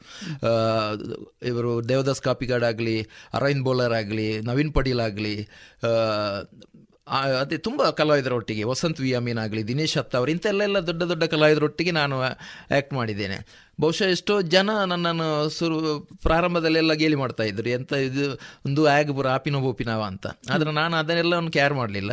ಬಹುಶಃ ರಂಗಭೂಮಿಯಲ್ಲಿ ಈಗ ಬಹುಶಃ ನಾನು ಒಂದು ಸ್ಟೇಬಲ್ ಆಗಿದ್ದೇನೆ. ನನಗೆ ಬಹುಶಃ ಬೇಕಾದಷ್ಟು ಆಫರ್ಗಳಿವೆ ಆದರೆ ಎಲ್ಲವನ್ನು ನಾನು ಆಫರನ್ನು ರಿಸೀವ್ ಮಾಡ್ತೇನೆ ಅಂತಲ್ಲ. ನನಗೆ ಬಂದ ನನಗೆ ಒಳ್ಳೆ ಪಾತ್ರ ಬಂದ ಯಾವ ಸಿನಿಮಾ ಆಗಲಿ ನಾಟಕ ಆಗಲಿ ಅಷ್ಟೇ ಮಾಡ್ತೇನೆ ಹೊರತು ಬೇರೆ ಅದಕ್ಕೆ ಅಧಿಕ ಪ್ರಸಂಗಿ ಕೈ ಹಾಕ್ಲಿಕ್ಕೆ ಹೋಗುದಿಲ್ಲ. ನಾನು ರಂಗಭೂಮಿಯಲ್ಲಿ ನಿಮಗಿರುವ ಸ್ಥಿರತೆ ಬಗ್ಗೆ ನಿಮಗೆ ಒಂದು ಸಂತೋಷ ಇದೆ. ಖಂಡಿತ ಖಂಡಿತ ಇದೆ. ಈ ಸಂತೋಷದೊಟ್ಟಿಗೆ ಇನ್ನೊಂದಷ್ಟು ನಿರೀಕ್ಷೆಗಳು ಕೂಡ ಇರ್ಬೋದು. ಓಕೆ ಓಕೆ ಓಕೆ ಆ ನಿರೀಕ್ಷೆಗಳು ಯಾವುದು? ತುಳು ರಂಗಭೂಮಿಯಲ್ಲಿ ನಮಗೆ ಈಗ ಒಂದು ಎರಡು ವರ್ಷದಲ್ಲಿ ಕೊರೋನಾ ಎನ್ನುವ ಒಂದು ಇದರಿಂದಾಗಿ ಸ್ವಲ್ಪ ಹಿನ್ನಡೆ ಆಗಿದೆ ಅಷ್ಟೇ.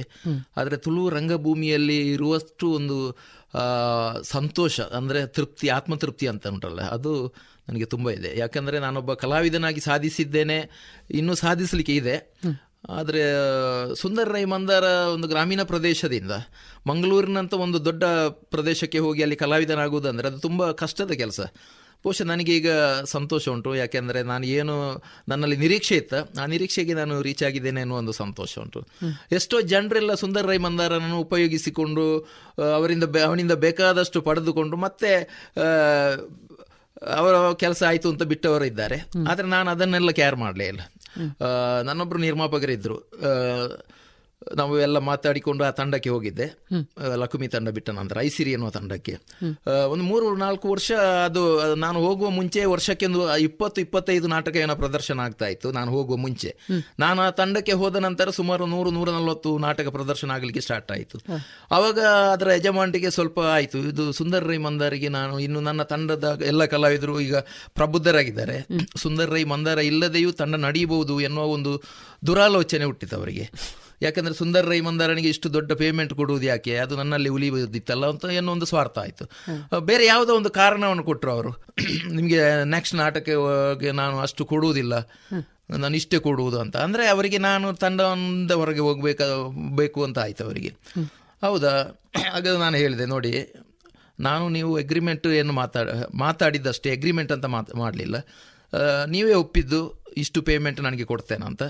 ಅಷ್ಟೇ ಇಷ್ಟುವರೆಗೆ ಮಾಡ್ತಾ ಇದ್ದೆ. ಇನ್ನು ಅದಕ್ಕಿಂತ ಅರ್ಧಕ್ಕಿಂತಲೂ ನೀವು ಕಡಿಮೆ ಕೊಡ್ತೇನೆ ಅಂತ ನೀವು ಹೇಳುವುದು ಅಂತ ಅಂದರೆ ಅದು ಕಲಾವಿದನ ತೇಜೋವದೆ ಮಾಡುವಂಥ ಉದ್ದೇಶ ನಿಮ್ಮದು ಒಂದು ಕೆಲಸ ಮಾಡುವ. ಮಾರ್ಚ್ ಇಪ್ಪತ್ತು ತಾರೀಕಿನವರೆಗೆ ನಾನು ಒಪ್ಪಿಕೊಂಡ ನಾಟಕ ಎಲ್ಲ ಉಂಟು. ಆ ತಂಡಕ್ಕೆ ನಾನು ಕಲಾವಿದರಿಗೆ ಪ್ರಾಬ್ಲಮ್ ಆಗಬಾರ್ದು ಎನ್ನುವ ಉದ್ದೇಶದಿಂದ ಅಷ್ಟರವರೆಗೆ ಆ ತಾರೀಕಿನವರೆಗೆ ನಾನು ಬರ್ತೇನೆ ತಂಡಕ್ಕೆ. ಅದು ಕೂಡ ನಿಮ್ಮ ಅರ್ಧ ಪೇಮೆಂಟ್ ಎಲ್ಲ ಪೇಮೆಂಟ್ ಇಲ್ಲದೆ ಬಂದು ಮಾಡ್ತೇನೆ ನಾನು. ಯಾವುದೇ ಸಂಭಾವನೆ ನೀವು ಕೊಡೋದು ಬೇಡ. ಯಾಕಂದ್ರೆ ನಾನು ಕಲಾವಿದರಿಗೆ ಕಲಾಭಿಮಾನಿಗಳಿಗೆ ಸಮಸ್ಯೆ ಬರಬಾರ್ದು ಸುಂದರ್ ರೈ ಮಂದಾರದಿಂದ ಮಾರ್ಚ್ ಇಪ್ಪತ್ತರವರೆಗೆ ನಾನು ತಂಡದಲ್ಲಿ ಮಾಡ್ತೇನೆ. ನನಗೆ ಯಾವುದೇ ಪೇಮೆಂಟ್ ಬೇಡ ನಿಮ್ಮದು ಯಾಕೆಂದರೆ ನಾನು ರಂಗಭೂಮಿಗೆ ಅನ್ಯಾಯ ಮಾಡಲಿಕ್ಕೆ ನನಗೆ ಇಷ್ಟ ಇಲ್ಲ ಅಂತ. ಇಲ್ಲ ಇಲ್ಲ ನಾನು ಅಷ್ಟು ಹಾಗೆಲ್ಲ ಮಾಡಬಾರ್ದು ಇವಾಗ ಈಗ ಅಂತ ಹೇಳಿದ್ರು ಇದು ಬೇಡ ಅಂತ. ಮತ್ತೆ ನನಗಾಯ್ತು. ಯಾಕೆ? ಇವರು ನನ್ನ ಮನೆಲ್ಲ ಯೂಸ್ ಮಾಡ್ತಾರೆ ಅವರು ಕಾಸು ಮಾಡ್ತಾರೆ. ಮತ್ತೆ ಅವರಿಗೆ ಬೇಡ ಅಂತ ಇಷ್ಟೆಲ್ಲ ಅವರು ರೀಸನ್ ಕೊಡೋದಾದರೆ ನಾವು ತಂಡದಲ್ಲಿ ಹಾಕಿರೋದು. ನಾನು ಚಿಂತ ಚಿಂತಿಸಿ ಹೇಳಿದೆ ಅವರೆಲ್ಲ ಸ್ವಲ್ಪ ಮಾತಾಡಿದೆ ಹೇಳಿದೆ ಬೇಡ ನೀವೊಂದು ಕೆಲಸ ಮಾಡಿ ಯಾರಾದರೂ ಕಲಾವಿದರ ನೀವು ಹಾಕ್ಕೊಳ್ಳಿ ನಾನು ಬೇರೆ ತಂಡಕ್ಕೆ ಕಟ್ತೇನೆ ಅಂತ. ವೆರಿ ನೆಕ್ಸ್ಟ್ ಇಯರ್ ನಾನು ಮುಂಚೆ ಒಂದು ಸ್ಟಾಪ್ ಆಗಿ ಹೋಗಿತ್ತು ಅಮ್ಮ ಕಲಾವಿದರಂತ ಶಿವಾನಂದ ಶೆಟ್ಟಿ ಮಂಗಲ್ಪಾಡಿ ಅವರ ಸಾರಥ್ಯ ಅದು. ಅದ್- ಅವರ ಹತ್ರ ಮಾತಾಡಿದೆ. ನೋಡಿ ನಂದು ಟೀಮ್ ಅಂದರೆ ಒಂದು ಟೀಮಲ್ಲಿ ಶಿಸ್ತು ಹೀಗೆ. ಈ ಶಿಸ್ತಿಗೆ ನೀವು ಒಪ್ಪುವುದಾದರೆ ನಿಮ್ಮ ತಂಡಕ್ಕೆ ನಾನು ಬರ್ತೇನೆ ಅಂತ. ಬಹುಶಃ ನಾನು ಆ ತಂಡಕ್ಕೆ ಹೋದ ನಂತರ ತುಂಬ ಕಲಾವಿದರನ್ನು ಸೇರಿಸಿಕೊಂಡೆ. ನಾನು ಆ ಮುಂಚೆ ಇದ್ದ ಐಸಿರಿ ತಂಡದಿಂದಲೇ ಸುಮಾರು ಎಂಟು ಹತ್ತು ಜನ ನಾನು ಹೊರ ಹೋದೆ ಅಂತ ಅವರು ಕೂಡ ನನ್ನೊಟ್ಟಿಗೆ ಬಂದರು. ಅವರನ್ನೆಲ್ಲ ಸೇರಿಸಿ ನಾನು ಅಮ್ಮ ಕಲಾವಿದರು ಅಂತ ಟೀಮ್ ಕಟ್ಟಿದೆ. ಬಹುಶಃ ಈಗ ಒಳ್ಳೆ ನಾಟಕವೆಲ್ಲ ಕೊಡ್ತಾ ಬರ್ತಾ ಉಂಟು. ನಮಗೆ ಒಳ್ಳೆ ಪ್ರದರ್ಶನ ಆಗ್ತಾ ಉಂಟು. ಯಾಕಂದ್ರೆ ನಮ್ಮ ಮನಸ್ಸು ಒಳ್ಳೇದಿದ್ರೆ ನಾವು ಇನ್ನೊಬ್ಬರಿಗೆ ಅನ್ಯಾಯ ಆಗಬಾರ್ದು ಅಂತ ನಮ್ಮ ಮನಸ್ಸಲ್ಲಿ ಇದ್ರೆ ದೇವರು ಯಾವತ್ತೂ ನಮ್ಮನ್ನು ಕೈ ಬಿಡುವುದಿಲ್ಲ. ಅಂತ ನಾನು ಇದರಲ್ಲಿ ಕಲ್ತಿದ್ದೇನೆ. ಖಂಡಿತ. ಒಳ್ಳೆ ಮಾತು ಹೇಳಿದ್ರಿ. ಅದರ ಜೊತೆಗೆ ಕಲಾವಿದ ಬದುಕುವ ರೀತಿ ಮತ್ತು ಬದುಕನ್ನು ನೋಡುವ ರೀತಿ. ಇದು ಇತರ ಸಾಮಾನ್ಯ ವ್ಯಕ್ತಿಗಿಂತ ವಿಭಿನ್ನವಾಗಿರ್ತದೆ. ಹೀಗೆ ನಿಮ್ಮ ಬದುಕಿದ ರೀತಿ ಮತ್ತು ನೀವು ಬದುಕನ್ನು ನೋಡುವ ರೀತಿ. ಇದರಲ್ಲಿರುವ ವ್ಯತ್ಯಾಸಗಳೇನು? ಮೇಡಮ್ ಮುಂಚೆ ಎಲ್ಲ ನಾನು ಕಲಾವಿದನಾಗಿ ದೊಡ್ಡ ದೊಡ್ಡ ಕಲಾವಿದರೊಟ್ಟಿಗೆ ನಾನು ಆಕ್ಟ್ ಮಾಡ್ತಾ ಇರುವಾಗ ಈ ನವೀನ್ ಪಡೆಯಲು ಸ್ಟೇಜ್ಗೆ ಎಂಟ್ರಿ ಆಗುವಾಗ ಇದ್ದ ಸಾವಿರ ಜನ ಕೂಡ ವಿಸಿಲು ಕ್ಲ್ಯಾಪ್ಸ್ ಎಲ್ಲ ಇತ್ತು. ನನಗೆ ಆಶ್ಚರ್ಯ ಆಗ್ತಾ ಇತ್ತು. ಛೇ ನಾನು ಯಾವಾಗ ಈ ರೀತಿ ನನಗೆ ಯಾವಾಗ ಈ ರೀತಿ ವಿಸಿಲ್ ಕ್ಲ್ಯಾಪ್ ಬರ್ಬೋದು ನಾನು ಏನು ಮಾಡಬೇಕು ಅಂತ. ಬಹುಶಃ ಈಗ ಸಂತೋಷ ಆಗ್ತಾ ಉಂಟು. ನವೀನ್ ಪಡೀಲ್ ಯಾವಾಗ ಸ್ಟೇಜ್ಗೆ ಎಂಟ್ರಿ ಆಗುವಾಗ ಬರ್ತಾ ಇದ್ದಂತ ಸಪೋರ್ಟ್ನೆಸ್ ಎಲ್ಲ. ಬಹುಶಃ ಸುಂದರ ರೈ ಮಂದಾರ ಕೂಡ ಈಗ ರಂಗಭೂಮಿ ಸ್ಟೇಜ್ಗೆ ಕಾಲಿಡುವಾಗ ಬರ್ತಾ ಉಂಟು. ಬಹುಶಃ ನಾನು ಪ್ರಾಮಾಣಿಕವಾಗಿ ಆ ಕ್ಷೇತ್ರದಲ್ಲಿ ದುಡಿದಿದ್ದೇನೆ ಅನ್ನೋದಕ್ಕೆ ಸಾಕ್ಷಿ. ಮುಂಚೆ ಎಲ್ಲ ಕಲಾವಿದರು ದೊಡ್ಡ ದೊಡ್ಡ ಕಲಾವಿದರೆಲ್ಲ ಕಲಾಭಿಮಾನಿಗಳು ಒಂದು ಸೆಲ್ಫಿ ಎಲ್ಲ ತೆಗೊಳ್ತಾ ಇದ್ರು. ನನಗೆ ಆಶ್ಚರ್ಯ ಆಗ್ತಾ ಇತ್ತು. ಭಯಂಕರ ಒಂದು ವಿಷಯ ಮಾರ್ರೆ.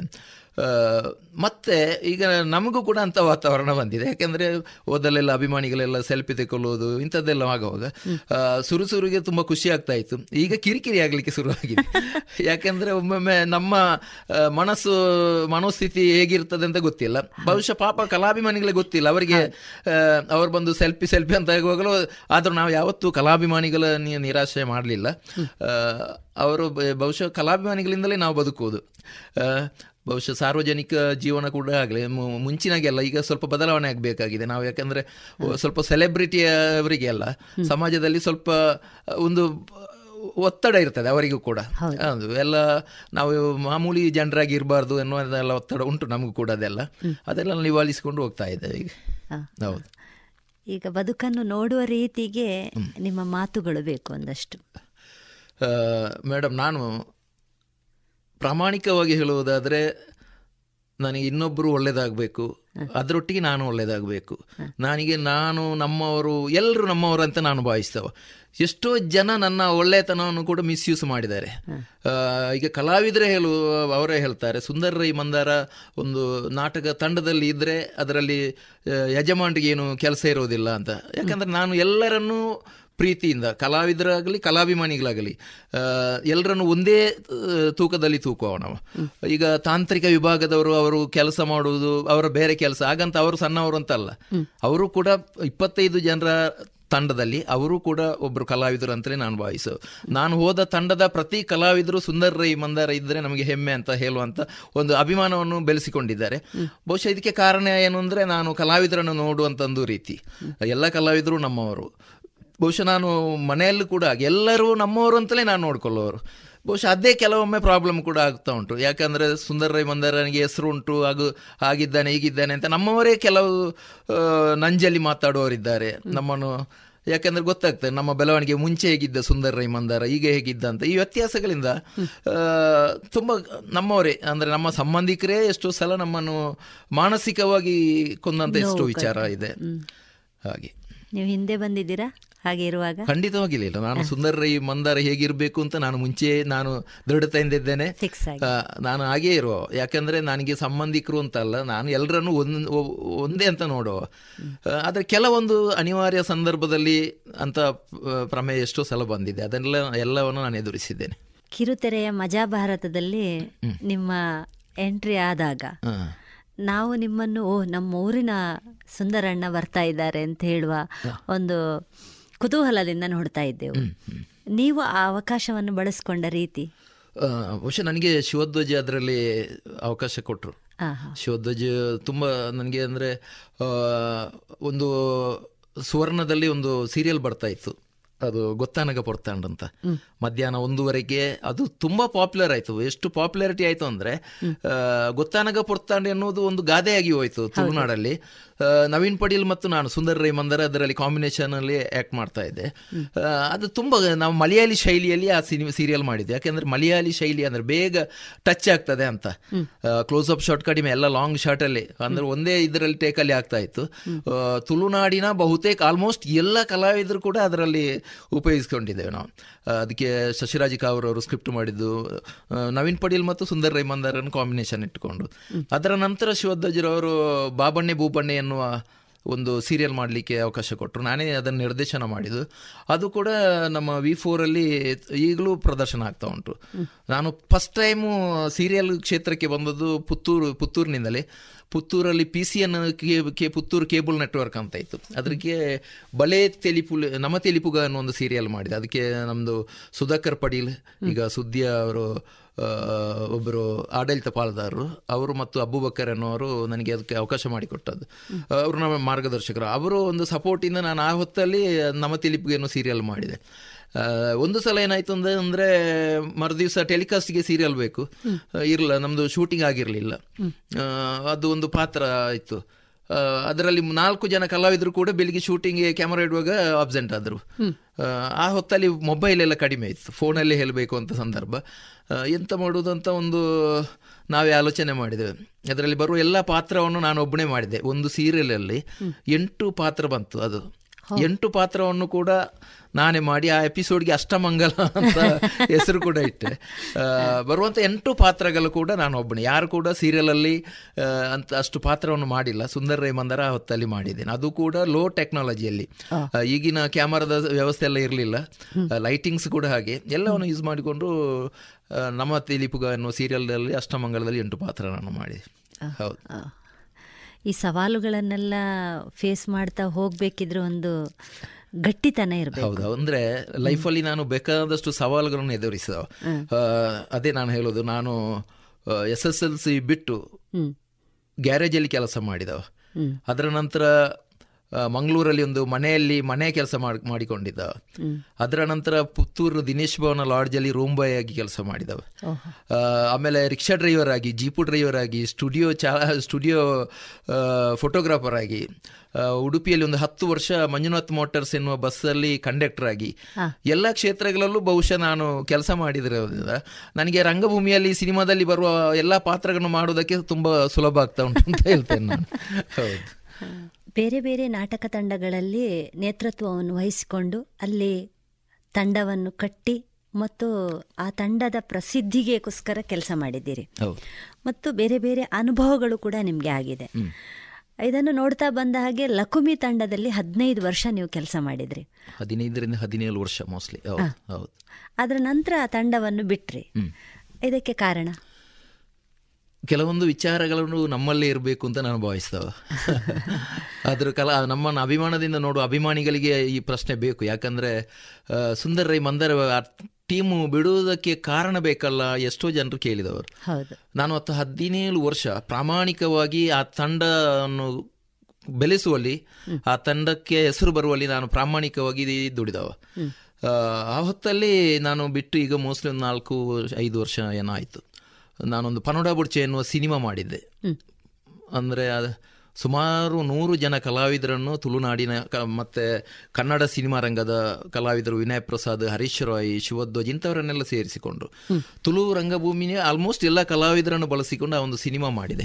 ಆ್ಯಕ್ಚುಲಿ ಅದಕ್ಕೆ ನಾನು ಕತೆ ಚಿತ್ರಕಥೆ ಸಂಭಾಷಣೆ ಬರೆದವ ನಾನು. ನಾನು ನಿರ್ಮಾಪಕ ಅಲ್ಲ ಅದರಲ್ಲಿ. ಬಿ ಸಿ ರೂಟ್ನ ಒಬ್ಬರು ಉದ್ಯಮಿಗಳು ಅದಕ್ಕೆ ಬಜೆಟ್ ಹಾಕಿದ್ರು. ನಾನು ಹೇಳಿದೆ. ಎಂಬತ್ತು ಲಕ್ಷದ ಬಜೆಟಿನ ಸಿನಿಮಾ ಅದು. ಎಂಬತ್ತು ಲಕ್ಷದಿಂದ ಒಂದು ರೂಪಾಯಿ ಜಾಸ್ತಿ ಆದರೂ ಕೂಡ ಅದನ್ನು ನಾನು ಹಾಕ್ತೇನೆ ಅಂತ ಅವರಲ್ಲಿ ಹೇಳಿದೆ. ಅಂದರೆ ನನಗೆ ಆ ಸಿನಿಮಾದು ಕತೆ ಒಳ್ಳೆದಿತ್ತು. ನಮ್ಮ ತುಳುನಾಡಿಗೆ ಬೇಕಾದಂಥ ಕತೆ ಅಂತ ಹೇಳಿ. ಅವರು ಎಸ್ ಹೇಳಿದರು. ಅವರೊಂದು ನಲವತ್ತು ಲಕ್ಷ ರೂಪಾಯಿ ಕೊಟ್ಟರು ನನಗೆ. ನಾನು ಸಿನಿಮಾ ಮಾಡಿದೆ ನನಗೆ ದುಡ್ಡು ಕೊಡ್ ಅವರು ಕೊಡದೆ ಮತ್ತೆ ಮೊಬೈಲ್ ಸ್ವಿಚ್ ಆಫ್ ಮಾಡಿದರು. ನನಗೆ ಈ ತಂಡದ್ದು ಈ ಟೀಮು ಪನೋಡ ಬುಡ್ಚ ಸಿನಿಮಾ ತಂಡ ನಂದು ತಂಡ. ಎಲ್ಲರೂ ನನ್ನಲ್ಲೇ ಕೇಳ್ತಾ ಇದ್ದು, ನನ್ನಲ್ಲೇ ಹೇಳ್ತಾ ಇದ್ದದ್ದು. ನಿರ್ದೇಶಕರು ಇದ್ದರೂ ಕೂಡ ಎಷ್ಟೋ ಜನ ನಾನೇ ನಿರ್ದೇಶಕ ಅಂತ ಹೇಳ್ತಾ ಇದ್ದರು ಆದರೆ ನಾನು ನಿರ್ದೇಶಕ ಅಲ್ಲ ಅದರದ್ದು ನನಗೆ ಅನಿವಾರ್ಯವಾಗಿ ಈ ಸಿನಿಮಾವನ್ನು ಮುಗಿಸಬೇಕಿತ್ತು. ನಾನು ಆಚೆ ಈಚೆ ಎಲ್ಲ ಮಾಡಿ ಸರ್ಕಸ್ ಎಲ್ಲ ಮಾಡಿ ಒಂದು ನಲ್ವತ್ತು ಲಕ್ಷ ರೂಪಾಯಿ ನಾನು ಹಾಕಿದೆ ಅದಕ್ಕೆ. ಹಾಕಿ ಸಿನಿಮಾ ರಿಲೀಸ್ ಮಾಡಿದೆ. ಸಿನಿಮಾ ರಿಲೀಸ್ ಮಾಡಿ ಅದೇ ಟೈಮಲ್ಲಿ ಇದು ನೋಟ್ ಬ್ಯಾನ್ ಆದಂಥ ಸಂದರ್ಭ ನಾನು ಹೇಳಿ, ಆಗ ಹೇಳಿದ ಹಾಗೆ ಸಿನಿಮಾ ಫ್ಲಾಪ್ ಆಯಿತು. ಸಿನಿಮಾ ಫ್ಲಾಪ್ ಆಯಿತು. ಆ ಹೊತ್ತಲ್ಲಿ ನಾನು ಲಕುಮಿ ತಂಡದಲ್ಲಿ ಇದ್ದೆ. ನನ್ನ ವ್ಯವಸ್ಥಾಪಕರು ಅದರಲ್ಲಿ ಕಿಶೋರ್ ಶೆಟ್ಟರು ಕೂಡ ಒಂದು ಪಾತ್ರ ಮಾಡಿದರು. ನಾನು ನೆಕ್ಸ್ಟ್ ಅವರದ್ದು ನಿರ್ಮಾಣದ ಒಂದು ಸಿನಿಮಾ ಟಾಕೀಸಿಗೆ ಬರೋದರಲ್ಲಿತ್ತು ನಾನು ಅವರಲ್ಲಿ ಹೇಳಿದೆ ನನ್ನ ಸಿನಿಮಾ ಈಗ ರನ್ ಆಗ್ತಾ ಉಂಟು. ಈ ಕಾಂಪಿಟಿಷನ್ ಹಾಕಬೇಡಿ ಇದಕ್ಕೆ. ನಮ್ಮದು ಒಂದು ಎರಡು ವಾರ ಗ್ಯಾಪ್ ಕೊಟ್ಟು ಮತ್ತೆ ನೀವು ರಿಲೀಸ್ ಮಾಡಿ ಅಂತ ಹೇಳಿದರು. ಅದಕ್ಕೆ ಅವರು ಹೇಳಿದರು ನಾನು ಏನು ಮಾಡ್ಲಿಕ್ಕೆ ಆಗೋದಿಲ್ಲ ಅದು ನನ್ನ ಇವರು ನಿರ್ಮ ಡೈರೆಕ್ಟರ್ ಎಲ್ಲ ಒತ್ತಾಯ ಮಾಡ್ತಾ ಇದ್ದಾರೆ ನಾನು ಮಾಡಲೇಬೇಕು ಅಂತ ಹೇಳಿದರು. ನನಗೆ ತುಂಬ ಬೇಸರ ಆಯ್ತು. ಯಾಕಂದರೆ ನಾನು ಅವರ ತಂಡದಲ್ಲಿ ಕೆಲಸ ಮಾಡ್ತಾ ಇದ್ದಾವ. ಅವರ ತಂಡದ ಒಬ್ಬ ಕಲಾವಿದ ಸಮಸ್ಯೆಯಲ್ಲಿದ್ದೇನೆ ಅವನಿಗೆ ಒಂದು ಸ್ಪಂದಿಸದೇ ಇರುವಂಥ ಒಬ್ಬ ವ್ಯವಸ್ಥಾಪಕರೊಟ್ಟಿಗೆ ನಾನು ಇನ್ನು ತಂಡದಲ್ಲಿ ಇರೋದು ಯಾಕೆ? ನನ್ನ ಸಿನಿಮಾ ಅವರಿಗೆ ಬೇಡ ಅಂತ ಹೇಳಿದರೆ ನನ್ನ ನಾಟಕ ಕೂಡ ಅವರಿಗೆ ನಾನು ಅವರ ತಂಡದಲ್ಲಿರುವುದು ಸರಿಯಲ್ಲ ಅಂತ ಒಳ್ಳೆ ಮಾತಿನಲ್ಲೇ ಹೇಳಿದೆ. ನಾನು ನನಗೆ ತುಂಬ ಮಾನಸಿಕವಾದ ಹಿಂಸೆ ಎಲ್ಲ ಆಯಿತು ನಿಮ್ಮಿಂದಾಗಿ. ದಯವಿಟ್ಟು ನೆಕ್ಸ್ಟ್ ನಾನು ನಿಮ್ಮ ತಂಡಕ್ಕೆ ಬರೋದಿಲ್ಲ ಒತ್ತಾಯ ಮಾಡಿದ್ರು ಇಲ್ಲ, ನಾನು ಏನು ಸಮಸ್ಯೆ ನಿನಗೆ ಆಗಲಿಲ್ಲ. ಇಲ್ಲ, ನಾನು ಇಷ್ಟು ಹಣ ಎಲ್ಲ ಕಳ್ಕೊಂಡೆ ಇದರಲ್ಲಿ. ನೀವು ಒಂದು ಮನಸ್ಸು ಮಾಡಿದರೆ ಒಂದು ನಾಲ್ಕು, ಒಂದು ಎರಡು, ಮೂರು ವಾರ ನಿಮ್ಮ ಸಿನಿಮಾವನ್ನು ಮುಂದೆ ಹಾಕ್ತಿದ್ರೆ ನಾವು ಸ್ವಲ್ಪ ಆದರೆ ಹಣ ನಮ್ಮದು ಬರ್ಬೋದಿತ್ತು ತುಂಬ ಬೇಸರ ಆಯಿತು ತಂಡಕ್ಕೆ. ತಂಡದ ನಾನು ವ್ಯವಸ್ಥಾಪಕರಲ್ಲಿ ಹೇಳಿ ಆ ತಂಡವನ್ನು ಮತ್ತೆ ಬಿಟ್ಟೆ. ಯಾಕಂದರೆ ತುಂಬ ಆ ಹೊತ್ತಲ್ಲಿ ನಾನು ಸೋತಿದ್ದೆ ಹಣದ ತಾಪತ್ರೆಯಿಂದ ನನಗೆ ಅವರು ಕೂಡ ಸಹಕಾರ ಕೊಡಲಿಲ್ಲ ಆ ಸಂದರ್ಭದಲ್ಲಿ. ಮತ್ತು ಆ ತಂಡವನ್ನು ಬಿಟ್ಟು ಮತ್ತೆ ನಾನು ಐಸಿರಿ ತಂಡಕ್ಕೆ ಬಂದೆ. ಐಸಿರಿ ತಂಡದಲ್ಲಿ ಒಂದು ನಾಲ್ಕು ವರ್ಷ ಇದ್ದೆ. ಅದರಲ್ಲಿ ಸ್ವಲ್ಪ ಪ್ರಾಬ್ಲಮ್ ಆಯಿತು. ಈಗ ನಾನು ಅಮ್ಮ ಕಲಾವಿದರು ಈ ತಂಡದಲ್ಲಿದ್ದೇನೆ ಹೌದು. ಬೇರೆ ಬೇರೆ ತಂಡದಿಂದ ನೀವು ಕಟ್ ತಂಡವನ್ನು ಕಟ್ಟಿ ಅಲ್ಲಿ ಸಿಗುವಂತಹ ಅನುಭವಗಳು. ಅದರ ನಂತರ ನೀವು ಇನ್ನೊಂದು ತಂಡಕ್ಕೆ ಬಂದಾಗ ಅಂದ್ರೆ ಈಗ ಹೌದು. ಅಮ್ಮ ತಂಡದಲ್ಲಿ ಇದ್ದೀರಿ ಅಲ್ಲಿ ಒಂದಷ್ಟು ಕಲಾವಿದರಿದ್ದಾರೆ ಆ ತಂಡ ಬೆಳೀತಾ ಇದೆ. ಈಗ ಈ ತಂಡದ ಬಗ್ಗೆ ನಿಮ್ಮ ಇದು ತುಂಬ ಒಳ್ಳೆಯ ತಂಡ ನಾನು ಹೇಳೋದಾದ್ರೆ ಒಳ್ಳೆಯ ಅನುಭವಿ ಕಲಾವಿದರೆಲ್ಲ ಇದ್ದಾರೆ ಈ ತಂಡದಲ್ಲಿ. ಒಂದು ಏಳೆಂಟು ವರ್ಷಗಳ ಮುಂಚೆ ಇದು ಅಸ್ತಿತ್ವದಲ್ಲಿ ಇದ್ದಂಥ ತಂಡ ಬಹುಶಃ ಐಸಿರಿ ಎನ್ನುವ ತಂಡದಲ್ಲಿ ಆ ತಂಡದ ಕಲಾವಿದರನ್ನೇ ಇವರೆಲ್ಲ ಕರ್ಕೊಂಡೋಗಿ ಐಸಿರಿ ತಂಡ ಅಂತ ಕಟ್ಟಿದ್ದು. ನಾನು ಅದಕ್ಕೆ ಐಸಿರಿ ತಂಡದ ಬಂದ ಅಮ್ಮ ಕಲಾವಿದರನ್ನೇ ಕರ್ಕೊಂಡೋಗಿ ಮತ್ತೆ ಅಮ್ಮ ಕಲಾವಿದರ ತಂಡವನ್ನು ಕಟ್ಟಿದ್ದೇನೆ. ಅದರ ವ್ಯವಸ್ಥಾಪಕರು ಶಿವಾನಂದ್ ಶೆಟ್ಟಿ ಮಂಗಲ್ಪಾಡಿ ಅಂತ. ನಾನು ಯಾವ ರೀತಿ ನನ್ನ ನಿರ್ದೇಶನ ಹೇಗುಂಟೋ ಅದಕ್ಕೆಲ್ಲ ಅವರು ಸಹಕಾರ ಕೊಡ್ತಾರೆ. ಅಂದರೆ ನಾನು ಒಂದು ನಾಟಕ ಆಗಬೇಕಂದ್ರೆ ಅದಕ್ಕೆ ಸೆಟ್ಟಿಂಗ್ಸ್ ಸೆಟ್ಟಿಂಗ್ಸ್ ಹೀಗೆ ಬೇಕಂದ್ರೆ ಹಾಗೆ ಅವರು ಮಾಡಿಕೊಡ್ತಾರೆ. ಯಾಕಂದರೆ ಅವರಿಗೆ ಏನು ದುಡ್ಡಿಗೇನು ತಾಪತ್ರ ಇಲ್ಲ. ನನಗೆ ಅಂದರೆ ಒಂದು ನನ್ನ ಒಂದು ಪರಿಕಲ್ಪನೆ ಇರ್ತದೆ ಈ ನಾಟಕಕ್ಕೆ ಇಂಥ ವ್ಯವಸ್ಥೆ ಆಗಬೇಕು, ಇಂಥ ಕಲಾವಿದರು ಇಂಥ ಪಾತ್ರ ಮಾಡಬೇಕು ನಮ್ಮದು ಪ್ರಾಕ್ಟೀಸ್ ಎಲ್ಲ ಇಷ್ಟು ಶ್- ಶಿಸ್ತುಬದ್ಧಾಗಿ ಆಗಬೇಕು ಅಂತ. ಅದಕ್ಕೆಲ್ಲ ಅವರು ಸಪೋರ್ಟ್ ಮಾಡ್ತಾರೆ. ಬಹುಶಃ ಎಲ್ಲ ಬುಕ್ಕಿಂಗ್ ಉಂಟು. ಈಗ ಕೂಡ ನಮ್ಮದು ದಿನಕ್ಕೆ ಎರಡು, ಮೂರು, ನಾಲ್ಕೆಲ್ಲ ನಾಟಕ ಬುಕ್ ಆಗ್ತಾ ಉಂಟು. ಒಳ್ಳೆ ಭರವಸೆ ಇರುವಂತಹ ತಂಡ. ಯಾಕಂದರೆ ಇದರಲ್ಲಿ Arun Chandra B C road ಎನ್ನುವ ಪ್ರತಿಭಾವಂತ ಒಬ್ಬ ಕಾಮಿಡಿ ಕಲಾವಿದ ಇದ್ದಾರೆ ಮತ್ತು ರಂಜನ್ ಬೋಳೂರ್ ಇದ್ದಾರೆ ಜಗನ್ನಿವಾಸ್ ಶೆಟ್ಟಿ ಇದ್ದಾರೆ, ಮಂಜುಳಾ ಜನಾರ್ದನ ಅನ್ನೋ ಒಬ್ಬರು ರಂಗಭೂಮಿಯ ಹಿರಿಯ ಕಲಾವಿದೆ ನಮ್ಮೊಟ್ಟಿಗಿದ್ದಾರೆ. ಕವಿತಾ ಕುಡ್ಲ ಅನ್ನೋ ಒಬ್ಬರು ಕಲಾವಿದೆ ತುಂಬ ಕಲಾವಿದರು ಇದ್ದಾರೆ. ಆ, ರೀತಿಯಾಗಿ ನಮ್ಮ ಅಮ್ಮ ತಂಡ ಒಳ್ಳೆ ಹೆಸರು ಇದೆ. ಮತ್ತೆ ಗೊತ್ತಿಲ್ಲ ಕಲಾಭಿಯಾನಗೆಲ್ಲ ಕೈಯಲ್ಲಿರೋದು ತಂಡ. ಹೌದು. ಬೇರೆ ಬೇರೆ ಕೆಲಸಗಳಲ್ಲಿ ನೀವು ದುಡಿತಾ ನಿಮ್ಮ ಅನುಭವಗಳನ್ನು ಹೆಚ್ಚು ಮಾಡ್ಕೊಳ್ತಾ ಬಂದಿದ್ದೀರಿ.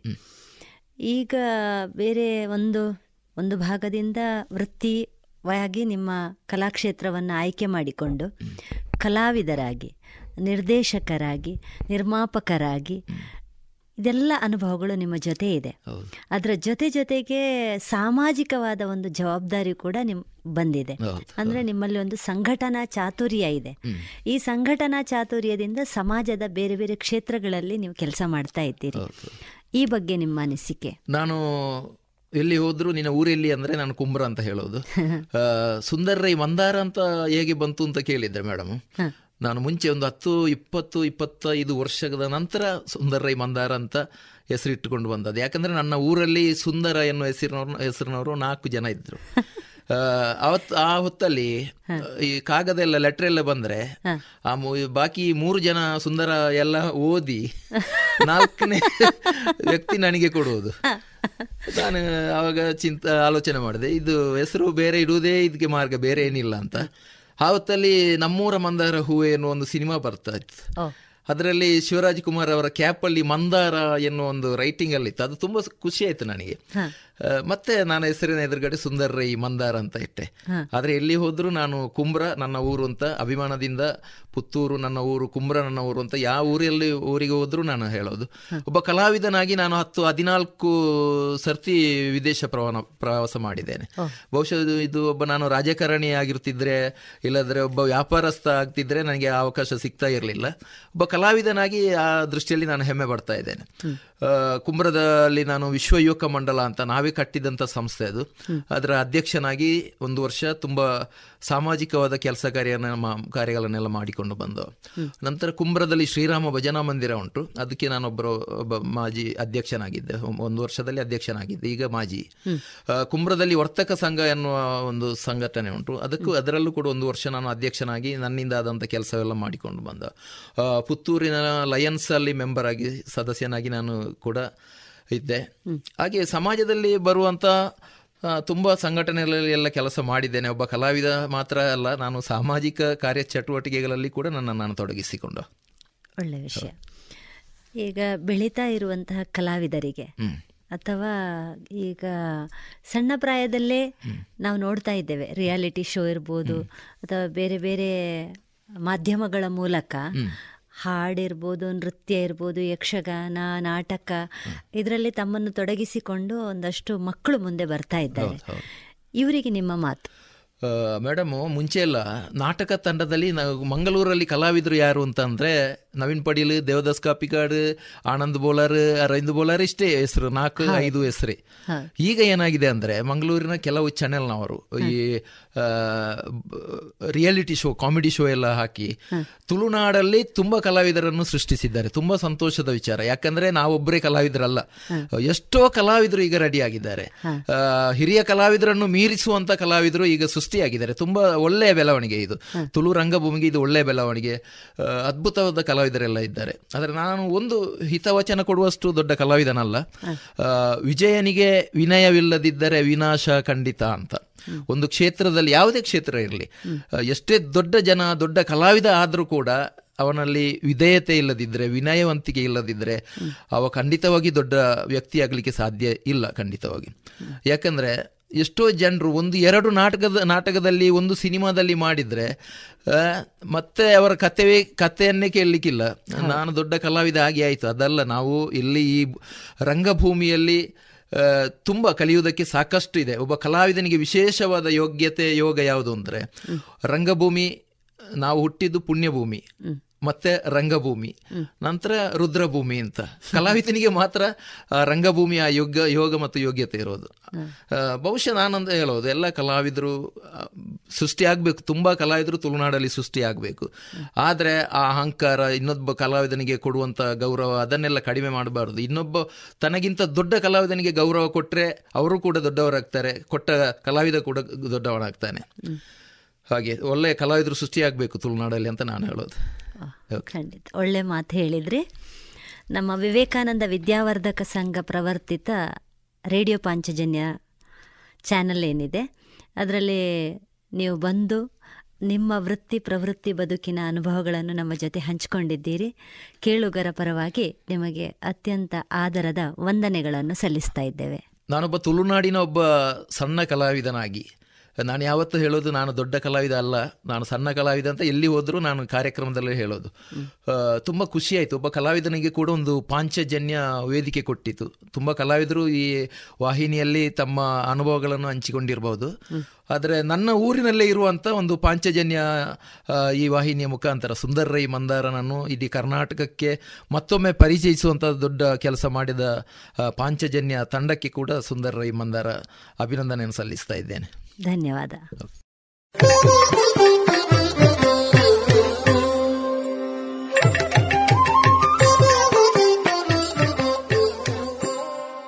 ಇದುವರೆಗೆ ಕಲಾಮಹತಿ ಹನ್ನೊಂದನೇ ಸರಣಿ ಕಾರ್ಯಕ್ರಮದಲ್ಲಿ ರಂಗಭೂಮಿ ಕಲಾವಿದರಾದ ಶ್ರೀಯುತ ಸುಂದರ್ ರೈ ಮಂದಾರ ಅವರ ವೃತ್ತಿ ಪ್ರವೃತ್ತಿ ಬದುಕಿನ ಅನುಭವಗಳ ಮಾತುಕತೆಗಳನ್ನು ಕೇಳಿದಿರಿ ಏನಪ್ಪ ಇತ್ತೀಚೆಗೆ ಬಹಳ ವ್ಯಸ್ತವಾಗಿರುವ ಹಾಗೆ ಕಾಣಿಸ್ತಿದ್ಯಾ ಹೌದಪ್ಪ ನಾನು ಆಹಾರ ಸಂಸ್ಕರಣೆಯಲ್ಲಿ ಕೆಲಸ ಶುರು ಮಾಡಿದ್ದೀನಿ. ಅದ್ಯಾಗೆ ಪ್ರಧಾನಮಂತ್ರಿ ಎಫ್ಎಂಇ ಯೋಜನೆ ಸಹಾಯದಿಂದ ನನಗೆ ದೊರಕಿತು ಮೂವತ್ತೈದು ಪ್ರತಿಶತ ಸಬ್ಸಿಡಿ ಇರುವ ಕಡಿಮೆ ದರದ ಲೋನ್ ಮತ್ತು ತಾಂತ್ರಿಕ ಸಹಾಯ ಕೂಡ. ನಾನು ನನ್ನ ಜೊತೆಗೆ ಊರಿನ ಅನೇಕ ರೈತರನ್ನು ಸಹ ಸೇರಿಸಿಕೊಂಡಿದ್ದೇನೆ. ನಿಜವಾಗ್ಲೂ ಸಬ್ಕಾ ವಿಕಾಸ್ನ ಪ್ರಧಾನಮಂತ್ರಿಯವರ ಈ ವಿಚಾರದಿಂದಾಗಿ ನಮ್ಮೆಲ್ಲರಿಗೂ ಸಿಗುತ್ತಿದೆ ಸಹಾಯ ಮತ್ತು ಅವಕಾಶ. ಭಲೇ ಕಣಪ್ಪ ನಾನು ಸಹ ಯೋಜನೆಯ ಲಾಭ ಪಡ್ಕೋಬೇಕು ಅಂತಿದ್ದೀನಿ. ಹಾಗಾದರೆ ಇಂದೇ PMFME portal PMFME dot MOFPI dot GOV dot ಇನ್ನಲ್ಲಿ ಅರ್ಜಿ ಸಲ್ಲಿಸಿ ಅಥವಾ ಸೊನ್ನೆ ಒಂದು ಮೂರು ಸೊನ್ನೆ ಎರಡು ಎರಡು ಎಂಟು ಒಂದು ಸೊನ್ನೆ ಎಂಟು ಒಂಬತ್ತಕ್ಕೆ ಕರೆ ಮಾಡಿ. ಆಹಾರ ಸಂಸ್ಕರಣಾ ಉದ್ಯೋಗ ಖಾತೆ ಭಾರತ ಸರ್ಕಾರದ ಮುಖಾಂತರ ಜನಹಿತಕ್ಕಾಗಿ ಜಾರಿ.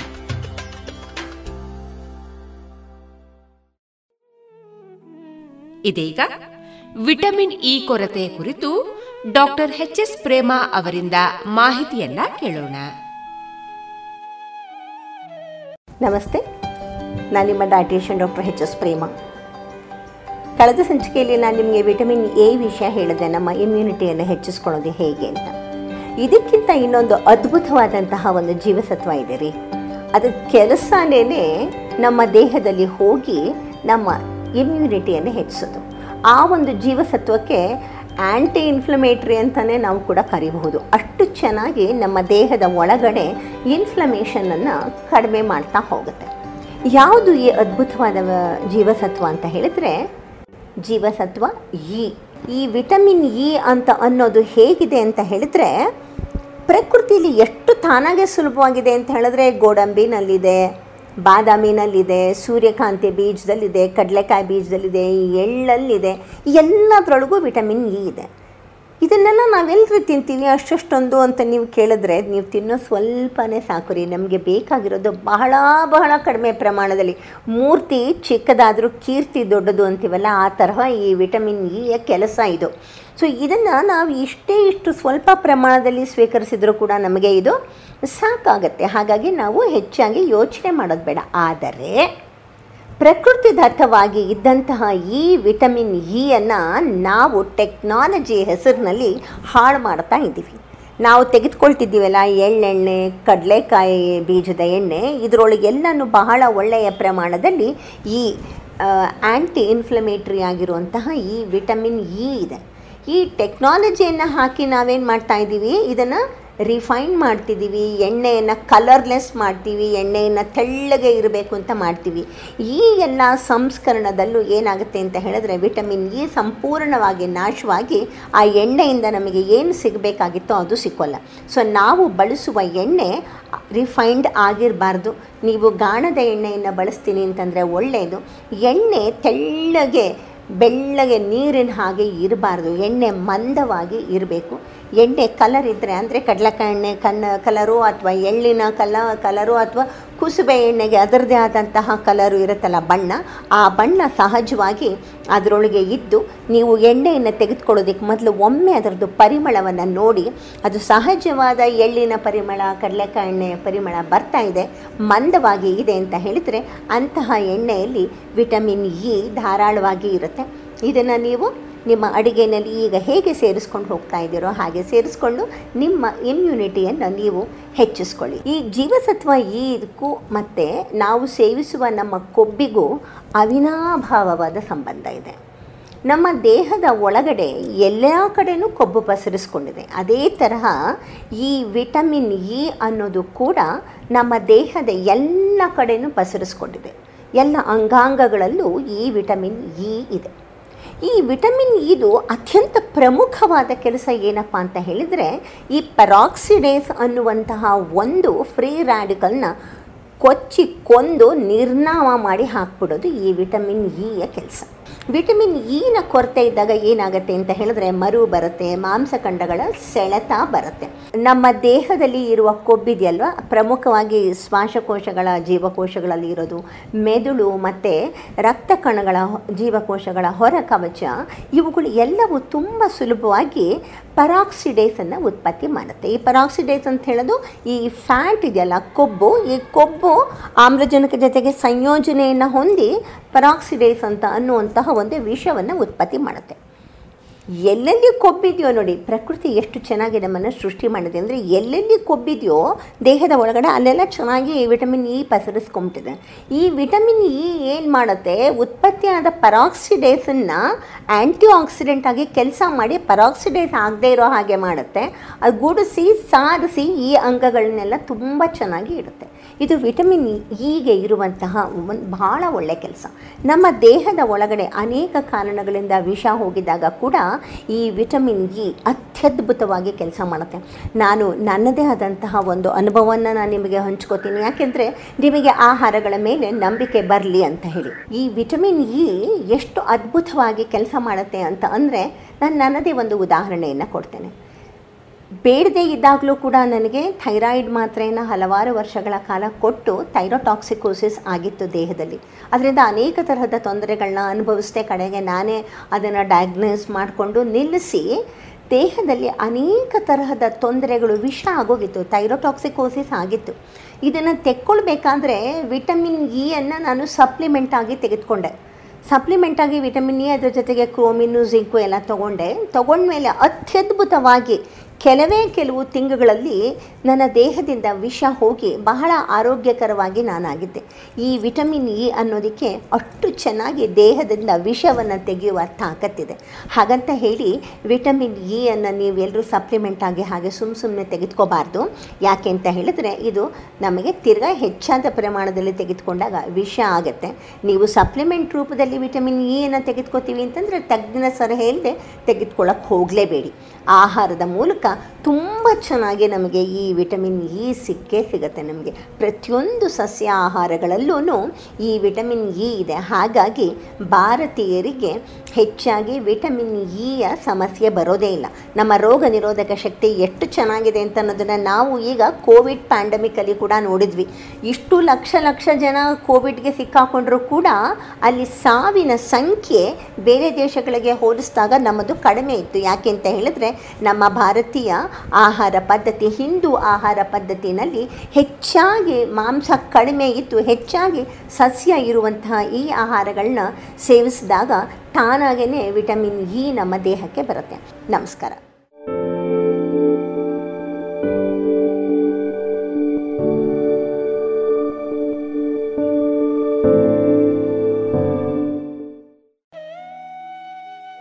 ಇದುವರೆಗೆ ವಿಟಮಿನ್ ಇ ಕೊರತೆಯ ಕುರಿತು ಡಾಕ್ಟರ್ ಎಚ್ ಎಸ್ ಪ್ರೇಮಾ ಅವರಿಂದ ಮಾಹಿತಿಯನ್ನ ಕೇಳಿದಿರಿ. ಇದು ಸಂವಾದ ಯೂಟ್ಯೂಬ್ ಚಾನೆಲ್ನ ಪ್ರಸಾರ ಸಹಕಾರ.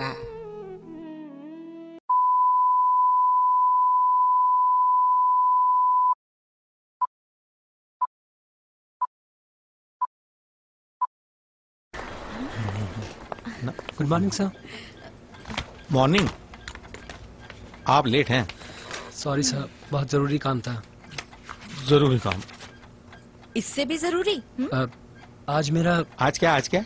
आज मेरा जन्मदिन है sir oh happy birthday thank you sir घर पे मम्मी ने आरती उतारी होगी. केक मंगाई इनके लिए केक चॉकलेट वाला? सर हर साल मैं अपने जन्मदिन पर क्या लेट आते हैं? नहीं सर हर साल मैं अपने जन्मदिन पर ब्लड डोनेट करता हूँ. आप बैठिए ना प्लीज किसी की जिंदगी आपकी वजह से रक्तदान करें सोचिए मत करके देखिए अच्छा लगता है ಇದೀಗ ಜಾಣ ಸುದ್ದಿಯಲ್ಲಿ ಜಾಣ ನುಡಿ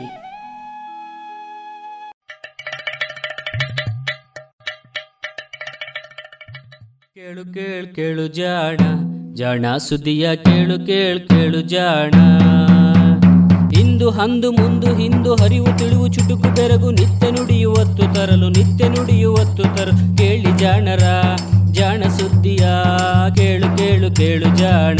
ಜಾಣ ಸುದ್ದಿಯ, ಕೇಳು ಕೇಳು ಕೇಳು ಜಾಣ. ಜಾಣ ನುಡಿ.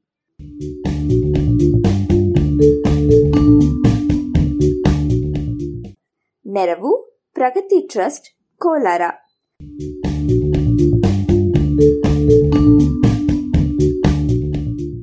ಬೆಳ್ಳಿಯ ನೀರು.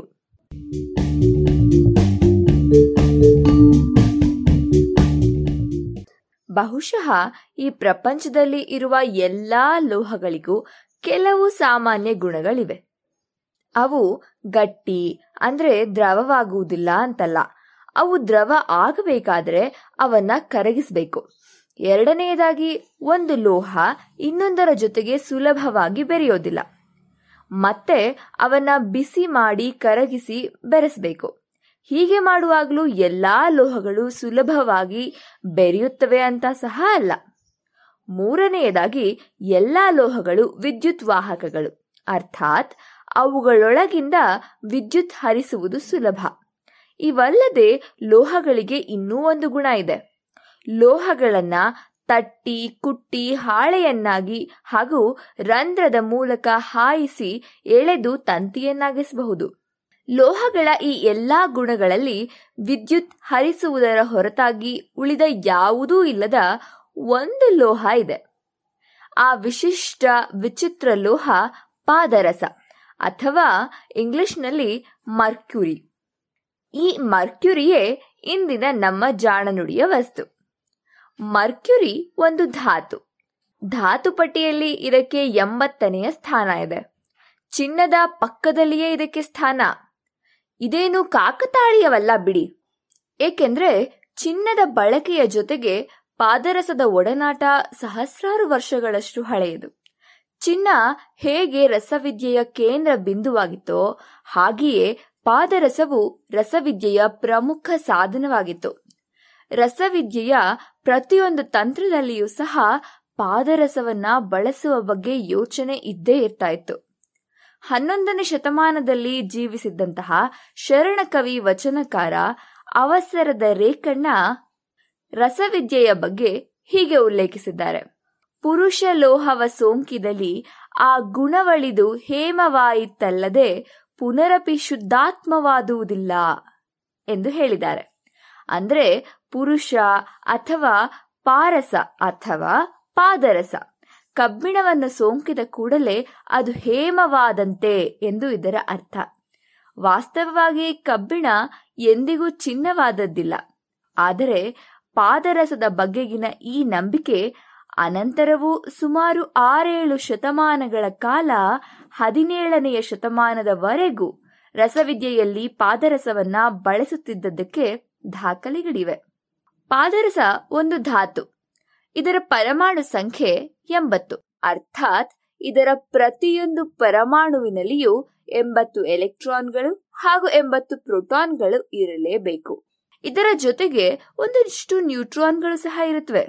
ಸಾಮಾನ್ಯವಾಗಿ ನಮಗೆ ದೊರಕುವ ರಸಸಿಂಧೂರ ಅಥವಾ ಸಿನಾಬಾರ್ ಮಣ್ಣಿನಲ್ಲಿ ಇರುವಂತಹ ಪಾದರಸದ ಪರಮಾಣು ತೂಕ ಇನ್ನೂರ ಎರಡು.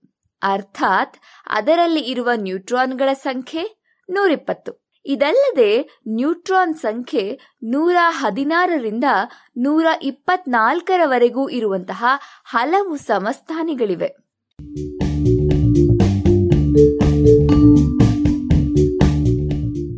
ರಸಸಿಂಧೂರ ಅಥವಾ ಮರ್ಕ್ಯುರಿಕ್ ಸಲ್ಫೈಡ್ ಅರ್ಥಾತ್ ಪಾದರಸ ಹಾಗೂ ಗಂಧಕದ ಸಂಯುಕ್ತ ಇರುವ ಅದಿರು ಪಾದರಸದ ಪ್ರಮುಖ ಆಕರ. ಅಚ್ಚಗೆಂಪು ಬಣ್ಣದ ಇದನ್ನ ಕುಂಕುಮವನ್ನಾಗಿ ಬಳಸುತ್ತಿದ್ದುದು ಸಹ ಉಂಟು. ರಸಸಿಂಧೂರದ ಅಚ್ಚ ಕೆಂಪು ಬಣ್ಣವೇ ಅದರ ಚರಿತ್ರೆಯನ್ನ ಅಚ್ಚಳಿಯದಂತೆ ದಾಖಲಾಗುವಂತೆ ಮಾಡಿದೆ ಅಂತ ನಾವು ಹೇಳಬಹುದು. ಪಾದರಸದ ಚರಿತ್ರೆ ಬಹಳ ಹಳೆಯದು. ಸುಮಾರು ಮೂವತ್ತು ಸಾವಿರ ವರ್ಷಗಳ ಹಿಂದೆಯೂ ರಸಸಿಂಧೂರವನ್ನ ಜನರು ಬಳಸಿದ್ದಕ್ಕೆ ಪುರಾವೆಗಳಿವೆ. ಇಷ್ಟು ಹಳೆಯ ಚರಿತ್ರೆ ಇನ್ಯಾವ ಲೋಹಕ್ಕೂ ಇಲ್ಲ. ರಸಸಿಂಧೂರದ ಕೆಂಬಣ್ಣದಿಂದ ಮೋಹಿತರಾದ ಅಂದಿನ ಗುಹಾವಾಸಿಗಳು ಇದನ್ನ ತಮ್ಮ ಕಲೆಯ ಪ್ರದರ್ಶನಕ್ಕೆ ಬಳಸಿಕೊಂಡಿದ್ರು. ಸ್ಪೇನ್ ಮತ್ತು ಫ್ರಾನ್ಸ್ನಲ್ಲಿ ಇರುವ ಗುಹೆಗಳಲ್ಲಿ ಈಗಲೂ ಮೂವತ್ತು ಸಾವಿರ ವರ್ಷ ಹಳೆಯದಾದ ರಸಸಿಂಧೂರದಿಂದ ತಯಾರಿಸಿದಂತಹ, ರಚಿಸಿದಂತ ಚಿತ್ರಗಳನ್ನ ನಾವು ನೋಡಬಹುದು. ಪಾದರಸದ ಚರಿತ್ರೆ ಬಹಳ ಸ್ವಾರಸ್ಯಕರ. ಇದನ್ನ ಅಪ್ಪಟ ಲೋಹದ ರೂಪದಲ್ಲಿ ಯಾವಾಗ ಬಳಸಲು ಆರಂಭಿಸಲಾಯಿತು ಅನ್ನೋದನ್ನ ತಿಳಿಯೋದು ಸ್ವಲ್ಪ ಕಷ್ಟನೆ. ಚೀನಾ, ಭಾರತ, ದಕ್ಷಿಣ ಅಮೆರಿಕ, ಅರೇಬಿಯಾ ಮೊದಲಾದ ಪುರಾತನ ನಾಗರಿಕತೆ ಇರುವಲ್ಲೆಲ್ಲ ಪಾದರಸದ ಬಳಕೆಯ ಕುರುಹುಗಳು ಖಂಡಿತ ದೊರೆಯುತ್ತವೆ. ಕಾರಣ ಇಷ್ಟೆ ಇದರ ಪ್ರಮುಖ ಅದಿರಾದ ರಸಸಿಂಧೂರವನ್ನ ಕಾಯಿಸಿದರೆ ಸಾಕು. ಅದರಲ್ಲಿರುವ ಗಂಧಕದ ಅಂಶ ಬೇರೆಯಾಗಿ ಅಪ್ಪಟ ಪಾದರಸ ದೊರೆಯುತ್ತೆ. ಹೀಗೆ ಲೋಹಗಳಿಗಿಂತಲೂ ಭಿನ್ನವಾದ ಈ ಲೋಹ ಜನರನ್ನ ಆಕರ್ಷಿಸಿದ್ದರಲ್ಲಿ ಅಚ್ಚರಿಯೇನಿಲ್ಲ. ಅಪ್ಪಟ ಪಾದರಸ ಒಂದು ದ್ರವ. ಹೀಗಾಗಿ ಇದನ್ನ ನೀರು ಬೆಳ್ಳಿ ಅಥವಾ ಹೈಡ್ರಾಡ್ರಿರಮ್ ಎಂದು ಗ್ರೀಕರು ಕರೆದಿದ್ರು. ಪಾದರಸ ಬೆಳ್ಳಿಯಂತೆ ಪಳಪಳಿಸುವ ಒಂದು ದ್ರವ. ಬಹಳನೇ ಚುರುಕು. ಯಾವುದೋ ಲೋಹವನ್ನ ಇದು ತಾಕಿದರೂ ಅದರ ಜೊತೆಗೆ ಬೆರೆತು ಮಿಶ್ರ ಲೋಹವಾಗಿ ಬಿಡುತ್ತೆ. ಈ ಗುಣವನ್ನೇ ಪುರಾತನ ರಸವೈದ್ಯರು ಉಪಯೋಗಿಸಿಕೊಂಡು ಕಬ್ಬಿಣ ಹಾಗೂ ಸೀಸದಿಂದ ಚಿನ್ನವನ್ನ ತಯಾರಿಸಲು ಪ್ರಯತ್ನಿಸ್ತಾ ಇದ್ರು. ರೇಕಣ್ಣರ ವಚನವು ಇದನ್ನೇ ಹೇಳುತ್ತೆ. ತಮಿಳುನಾಡಿನ ಪುರಾತನ ಸಾಹಿತ್ಯದಲ್ಲಿಯೂ ಸಹ ಈ ಬಗ್ಗೆ ಉಲ್ಲೇಖಗಳಿವೆ. ಎರಡನೆಯ ಶತಮಾನದಲ್ಲಿ ವಾಸವಿದ್ದಂತಹ ನಾಗಾರ್ಜುನಾಚಾರ್ಯ ಎಂಬಾತ ಹೀಗೆ ಚಿನ್ನವನ್ನು ತಯಾರಿಸಿದ್ದ ಅನ್ನುವಂತಹ ಪ್ರತೀತಿ ಸಹ ಇದೆ. ಆದರೆ ಅಂತಹ ಯಾವ ತಂತ್ರಗಳಿಂದಲೂ ಚಿನ್ನವನ್ನ ತಯಾರಿಸೋದಕ್ಕೆ ಸಾಧ್ಯವಾಗಿಲ್ಲ ಅನ್ನೋದು ನಮ್ಮ ಇತಿಹಾಸ. ಕೀಳು ಲೋಹಗಳನ್ನ ಪಾದರಸ ಚಿನ್ನವನ್ನಾಗಿ ಪರಿವರ್ತಿಸದೇ ಇದ್ದಿರಬಹುದು. ಆದರೆ ಆರಂಭದಲ್ಲಿ ಚಿನ್ನದ ತಯಾರಿಕೆಯಲ್ಲಿ ಪಾದರಸವನ್ನ ಏನಿಲ್ಲದಂತೆ ಬಳಸಲಾಗಿತ್ತು. ಪುರಾತನ ಅಮೆರಿಕನ್ನರು ಜೇಡಿಮಣ್ಣಿನಲ್ಲಿ ಇದ್ದ ಚಿನ್ನವನ್ನ ಪ್ರತ್ಯೇಕಿಸೋದಕ್ಕೆ ಇದನ್ನ ಪಾದರಸದೊಟ್ಟಿಗೆ ಬೆರೆಸಿ ಸೋಸಿ ತೆಗಿತಾ ಇದ್ರು. ಅನಂತರ ಪಾದರಸವನ್ನ ಭಟ್ಟಿ ಇಳಿಸಿ ಚಿನ್ನವನ್ನ ಬೇರ್ಪಡಿಸ್ತಾ ಇದ್ರು.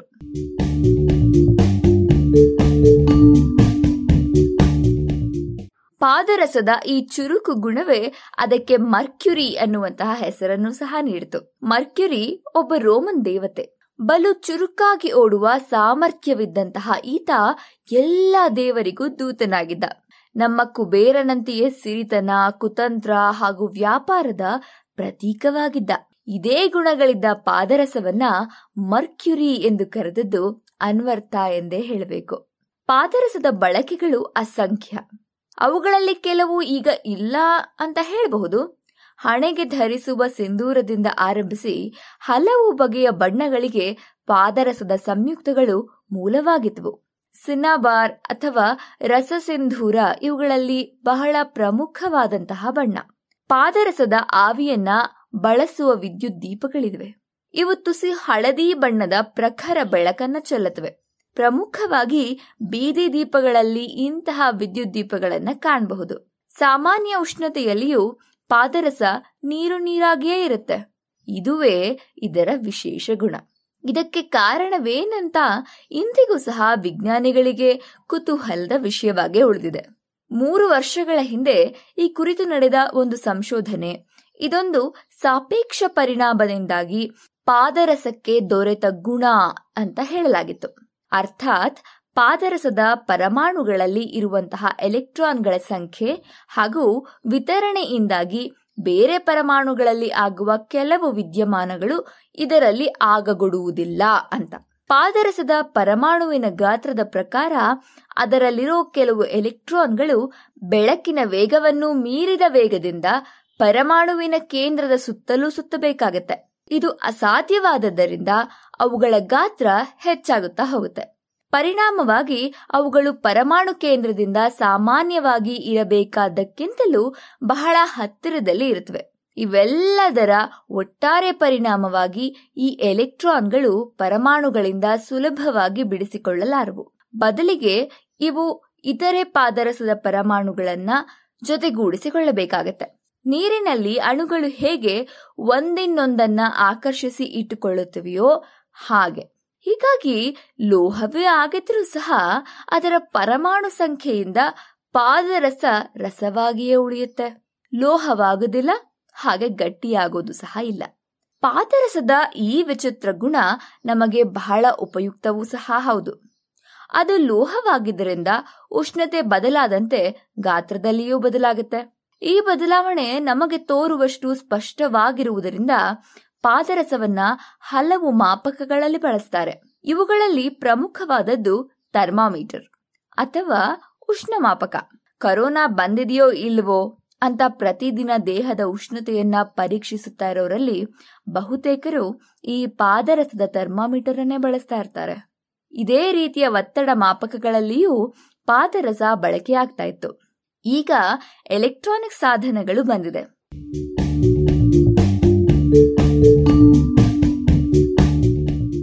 ಪಾದರಸವನ್ನ ಔಷಧವನ್ನಾಗಿ ಸಹ ಬಳಸ್ತಾ ಇದ್ರು. ಅದರ ಚುರುಕು ಗುಣದಿಂದಾಗಿ ಪಾದರಸಕ್ಕೆ ಇಲ್ಲ ಸಲ್ಲದ ಔಷಧೀಯ ಗುಣಗಳನ್ನ ಆರೋಪಿಸಲಾಗಿತ್ತು ಅಂತ ಹೇಳಬಹುದು. ಎಲ್ಲಾ ನಾಗರಿಕತೆಗಳಲ್ಲೂ ಸಹ ಇದನ್ನ ಔಷಧವನ್ನಾಗಿ ಉಪಯೋಗಿಸಿದ ಪುರಾವೆಗಳಿವೆ. ಭಾರತದಲ್ಲಿಯೂ ರಸಸಿಂಧೂರವನ್ನ ಆಯುರ್ವೇದ ಹಾಗೂ ಸಿದ್ಧ ವೈದ್ಯ ಪದ್ಧತಿಗಳಲ್ಲಿ ಉಪಯೋಗಿಸ್ತಾ ಇದ್ರು ಹಾಗೆ ಉಪಯೋಗಿಸುತ್ತಾ ಇದ್ದಾರೆ ಸಹ. ಹಾಗಂತ ಪಾದರಸ ಅಮೃತವೇನಲ್ಲ? ಪುರಾತನ ಭಾರತೀಯ ರಸವೈದ್ಯರು ರಸಸಿಂಧೂರವನ್ನ ಹಾಲಿನಲ್ಲಿ ಬೆರೆಸಿ ಅಥವಾ ಅದನ್ನ ಸುಟ್ಟು ಭಸ್ಮವಾಗಿಸಿ ಔಷಧಿಗಳಲ್ಲಿ ಬಳಸ್ತಾ ಇದ್ರು. ಪಾದರಸವನ್ನ ಉಪಯೋಗಿಸಿ ಅಮೃತವನ್ನ ತಯಾರಿಸಬಹುದು ಅಂತ ನಂಬಿದ್ರು ಸಹ. ಇದೇ ರೀತಿಯಲ್ಲಿ ಹದಿನೇಳನೆಯ ಶತಮಾನದಲ್ಲಿ ಪಾದರಸವನ್ನ ಔಷಧವನ್ನಾಗಿ ಕೆಲವು ಯುರೋಪಿಯನ್ ವೈದ್ಯರು ಉಪಯೋಗಿಸಿದ್ದೂ ಉಂಟು. ಆದರೆ ತದನಂತರ ಇದು ವಿಷ ಅನ್ನೋದು ಅರ್ಥವಾಯಿತು. ಪಾದರಸದ ವಿಷದ ಗುಣಕ್ಕೆ ಮಿನಾಮಾಟ ಕಾಯಿಲೆ ಸುಪ್ರಸಿದ್ಧ ಪ್ರತೀಕವಾಗಿದೆ. ಜಪಾನಿನ ಮಿನಾಮಾಟ ಊರಿನಲ್ಲಿ ವಿಚಿತ್ರವಾದ ನರಕಾಯಿಲೆಯೊಂದು ಕಾಣಿಸ್ತು. ಕೂಲಂಕುಷವಾಗಿ ಪರಿಶೀಲಿಸಿದಾಗ ಇದು ಕೇವಲ ಅಲ್ಲಿ ಹರಿಯುತ್ತಿದ್ದಂತಹ ತೊರೆಯಲ್ಲಿ ಬೆಳೆದ ಮೀನು ತಿಂದವರಲ್ಲಿ ಮಾತ್ರ ಕಾಣಿಸಿದ್ದು ಕುತೂಹಲವಾಗಿ ತೋರಿತು. ಅನಂತರ ಇದಕ್ಕೆ ಕಾರಣ ಮೀನಿನ ಮೈಯಲ್ಲಿ ಇದ್ದ ಮೀಥೈಲ್ ಮರ್ಕ್ಯುರಿ ಎನ್ನುವ ಪಾದರಸದ ಸಂಯುಕ್ತ ಅನ್ನೋದು ಪತ್ತೆಯಾಯಿತು. ಈ ಸಂಯುಕ್ತ ಸುತ್ತಲೂ ಇದ್ದ ಕಾರ್ಖಾನೆಗಳಿಂದ ನದಿಗೆ ಸುರಿದು ಬಂದ ತ್ಯಾಜ್ಯಗಳಿಂದ ಹುಟ್ಟಿತು. ಅಂದನಿಂದ ನಮ್ಮ ದೇಹಕ್ಕೆ ಸೇರಬಹುದಾದ ಪಾದರಸದ ಪ್ರಮಾಣವನ್ನ ಮಿತಿಗೊಳಿಸಲಾಗಿದೆ. ಸಹಜವಾಗಿ ನಾವು ನಮ್ಮ ಜೀವಕಾಲದಲ್ಲಿ ಒಟ್ಟು ಮೂರು ಗ್ರಾಂನಷ್ಟು ಪಾದರಸವನ್ನ ಮೈಗೂಡಿಸಿಕೊಳ್ತೇವೆ. ಇದಕ್ಕಿಂತಲೂ ಹೆಚ್ಚು. ಅಂದರೆ ದಿನವು ಸೊನ್ನೆ ಪಾಯಿಂಟ್ ಸೊನ್ನೆ ಒಂದು ಮಿಲಿಗ್ರಾಂಗಿಂತಲೂ ಹೆಚ್ಚು ಪಾದರಸವನ್ನ ಸೇವಿಸೋದು ಅಪಾಯಕರ. ದುರಾದೃಷ್ಟವಶಾತ್ ಪಾದರಸದ ವಿಶೇಷ ಗುಣಗಳು ಹಾಗೂ ಅದರ ಬಗ್ಗೆ ಇರುವ ಹಲವು ನಂಬಿಕೆಗಳು ಪಾದರಸದ ಬಳಕೆಯನ್ನ ಕಡಿಮೆಯಾಗದಂತೆ ಕಾಯ್ದುಕೊಂಡಿದೆ.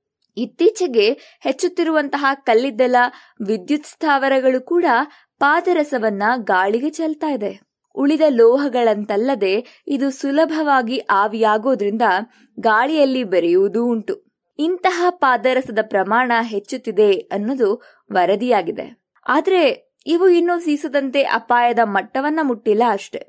ವಿಶೇಷ ಅಂದ್ರೆ ಇಷ್ಟೊಂದು ಇತಿಹಾಸ, ಬಳಕೆ, ಪ್ರಸಿದ್ಧಿ ಇರುವಂತಹ ಪಾದರಸದ ಸಿನಾಬಾರ್ ಭಾರತದಲ್ಲಿ ಸಿಗೋದೇ ಇಲ್ಲ. ಇರುವ ಎಲ್ಲಾ ಪಾದರಸವನ್ನ ನಾವು ಯುರೋಪ್ನಿಂದಲೇ ಆಮದು ಮಾಡ್ಕೊಳ್ತಾ ಇದ್ದೇವೆ.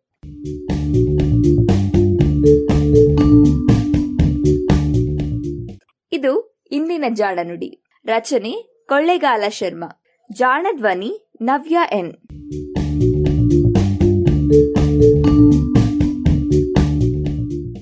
ನೆರವು ಪ್ರಗತಿ ಟ್ರಸ್ಟ್ ಕೋಲಾರ.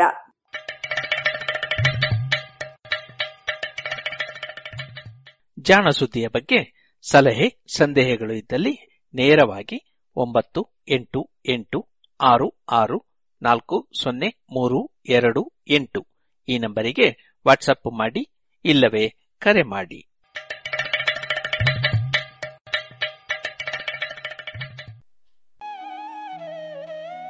ಇದುವರೆಗೆ ಜಾಣ ಸುದ್ದಿ ಕೇಳಿದಿರಿ.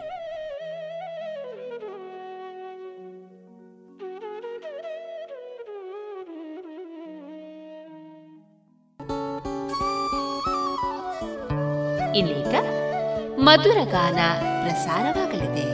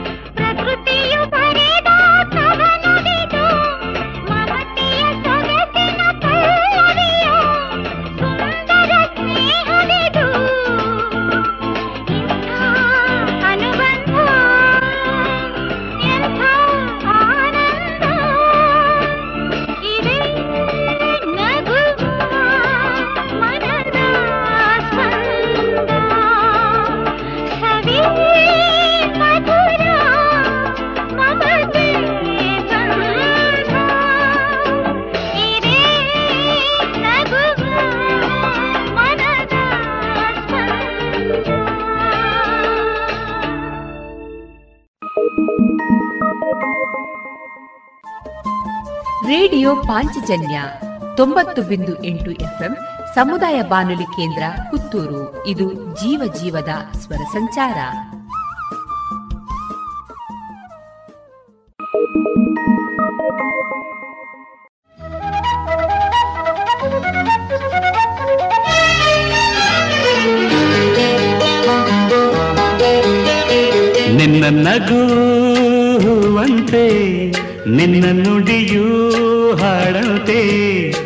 ಬದುಕಿನ ಅನುಕ್ಷಣ ನಮಗೆ ಸಂತೋಷವೇ. ನಿನ್ನ ನಗುವಂತೆ ನಿನ್ನ ನುಡಿಯೂ ಹಾಡಂತೆ. ಬದುಕಿನ ಅನುಕ್ಷಣ ನಮಗೆ ಸಂತೋಷವೇ. ನಿನ್ನ ನಗುವಂತೆ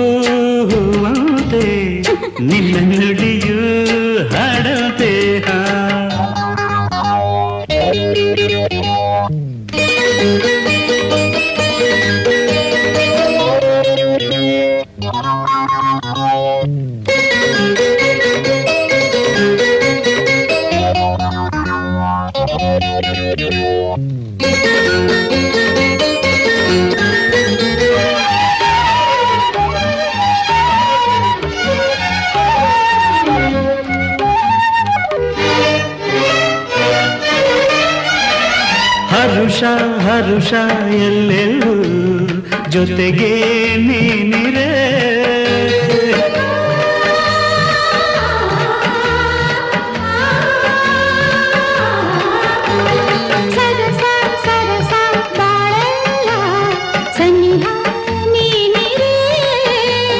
ನಿನ್ನ ಮಾತಿಗೆ ನಿನ್ನ ಪ್ರೇಮಕ್ಕೆ ನಾ ಸೋತು ಹೋದೆನು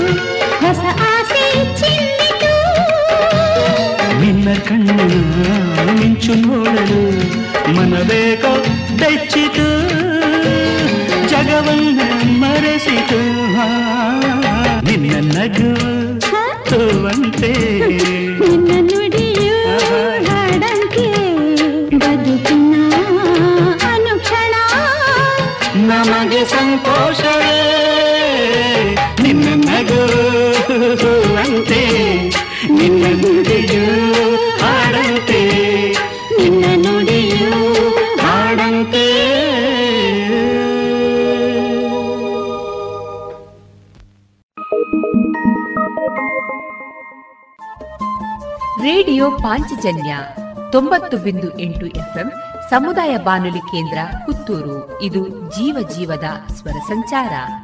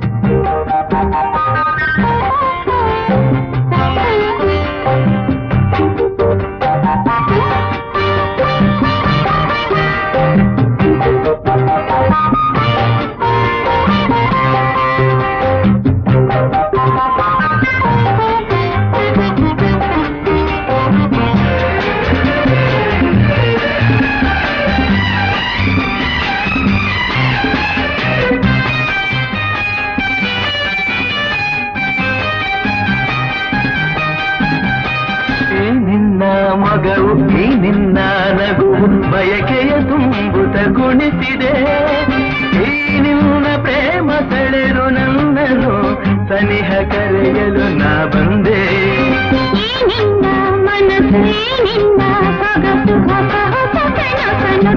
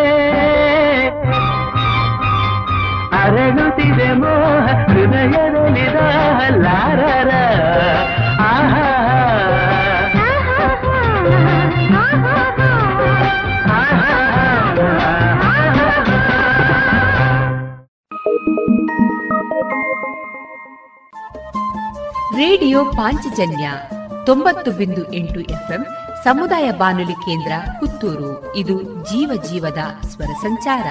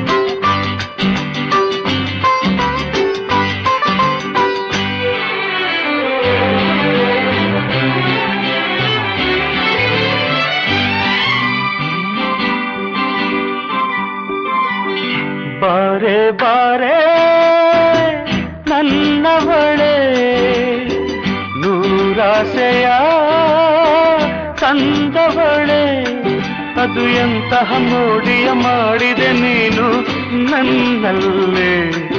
ಈ ರೂಪದ ರಾಶಿಗೆ ಸೋತೆನು ಇಂದು ನಾ ಅಲ್ಲೇ.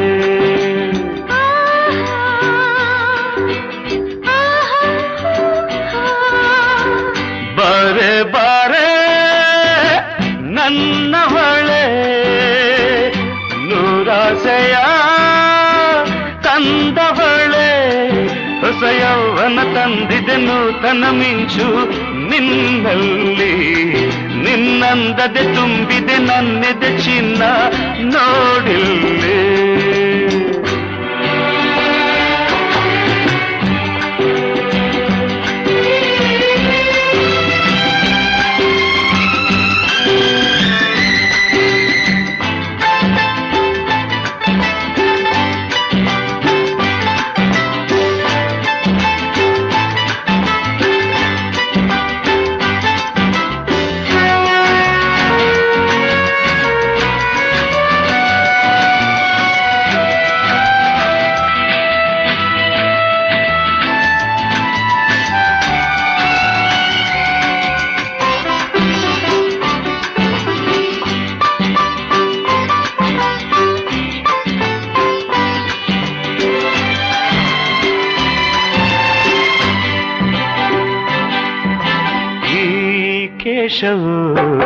ಕರಿಮೋಡದ ಸಾಲಂತೆ, ಆ ಮೋಡದೆ ನಾ ಸುಳಿಯುವೆ ಮಿಂಚಂತೆ ಈ ತುಟಿಗಳು ರಸ ತುಂಬಿದ ಹಣ್ಣಂತೆ, ಆ ರುಚಿಯನು ನಾ ನೋಡುವುದೆಂದಂತೆ.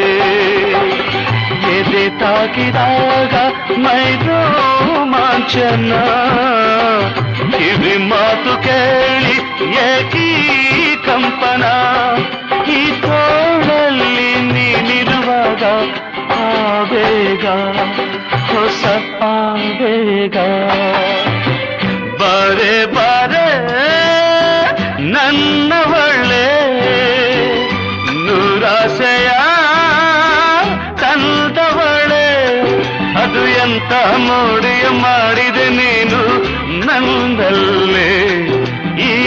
ರೂಪದ ರಾಶಿಗೆ ಸೋತೆನು ಇಂದು ನಾ ಅಲ್ಲೇ.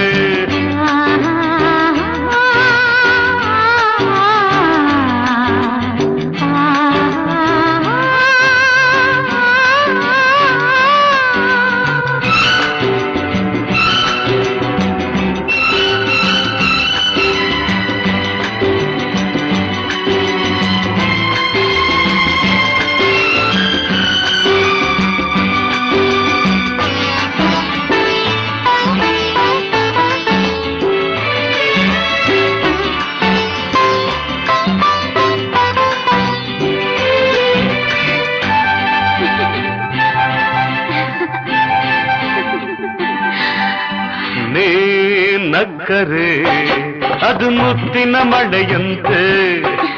ಆ ಮುತ್ತಿಗೆ ನಾ ಬೇಡುವೆ ಎಂದಂತೆ ಸಂಗಾತಿಯು ನೀನಾದರೆ ಬಾಳಲ್ಲಿ.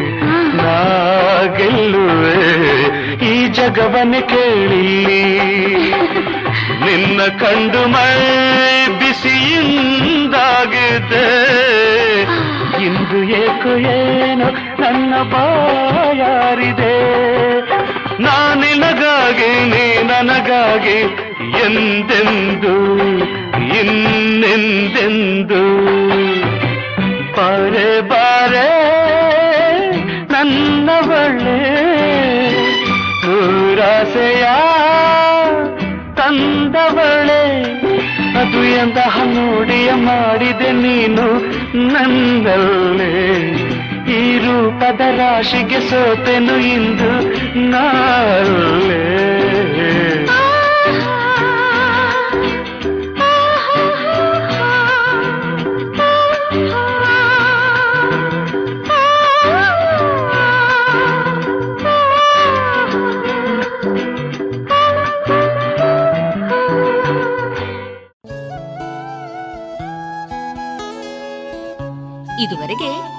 ಮಧುರ ಗಾನ ಪ್ರಸಾರವಾಯಿತು.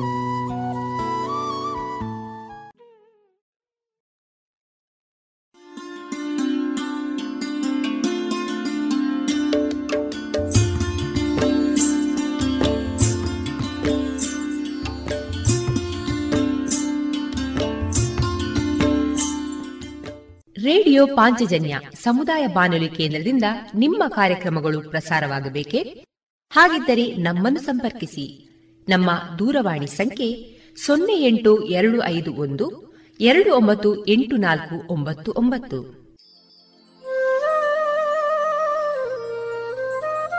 ಗಮನಿಸಿ ಕೇಳುವರೆ ನಮ್ಮ ಕಾರ್ಯಕ್ರಮಗಳನ್ನು ವೆಬ್ಸೈಟ್ ಮೂಲಕ ಕೂಡ ಆಲಿಸಬಹುದು.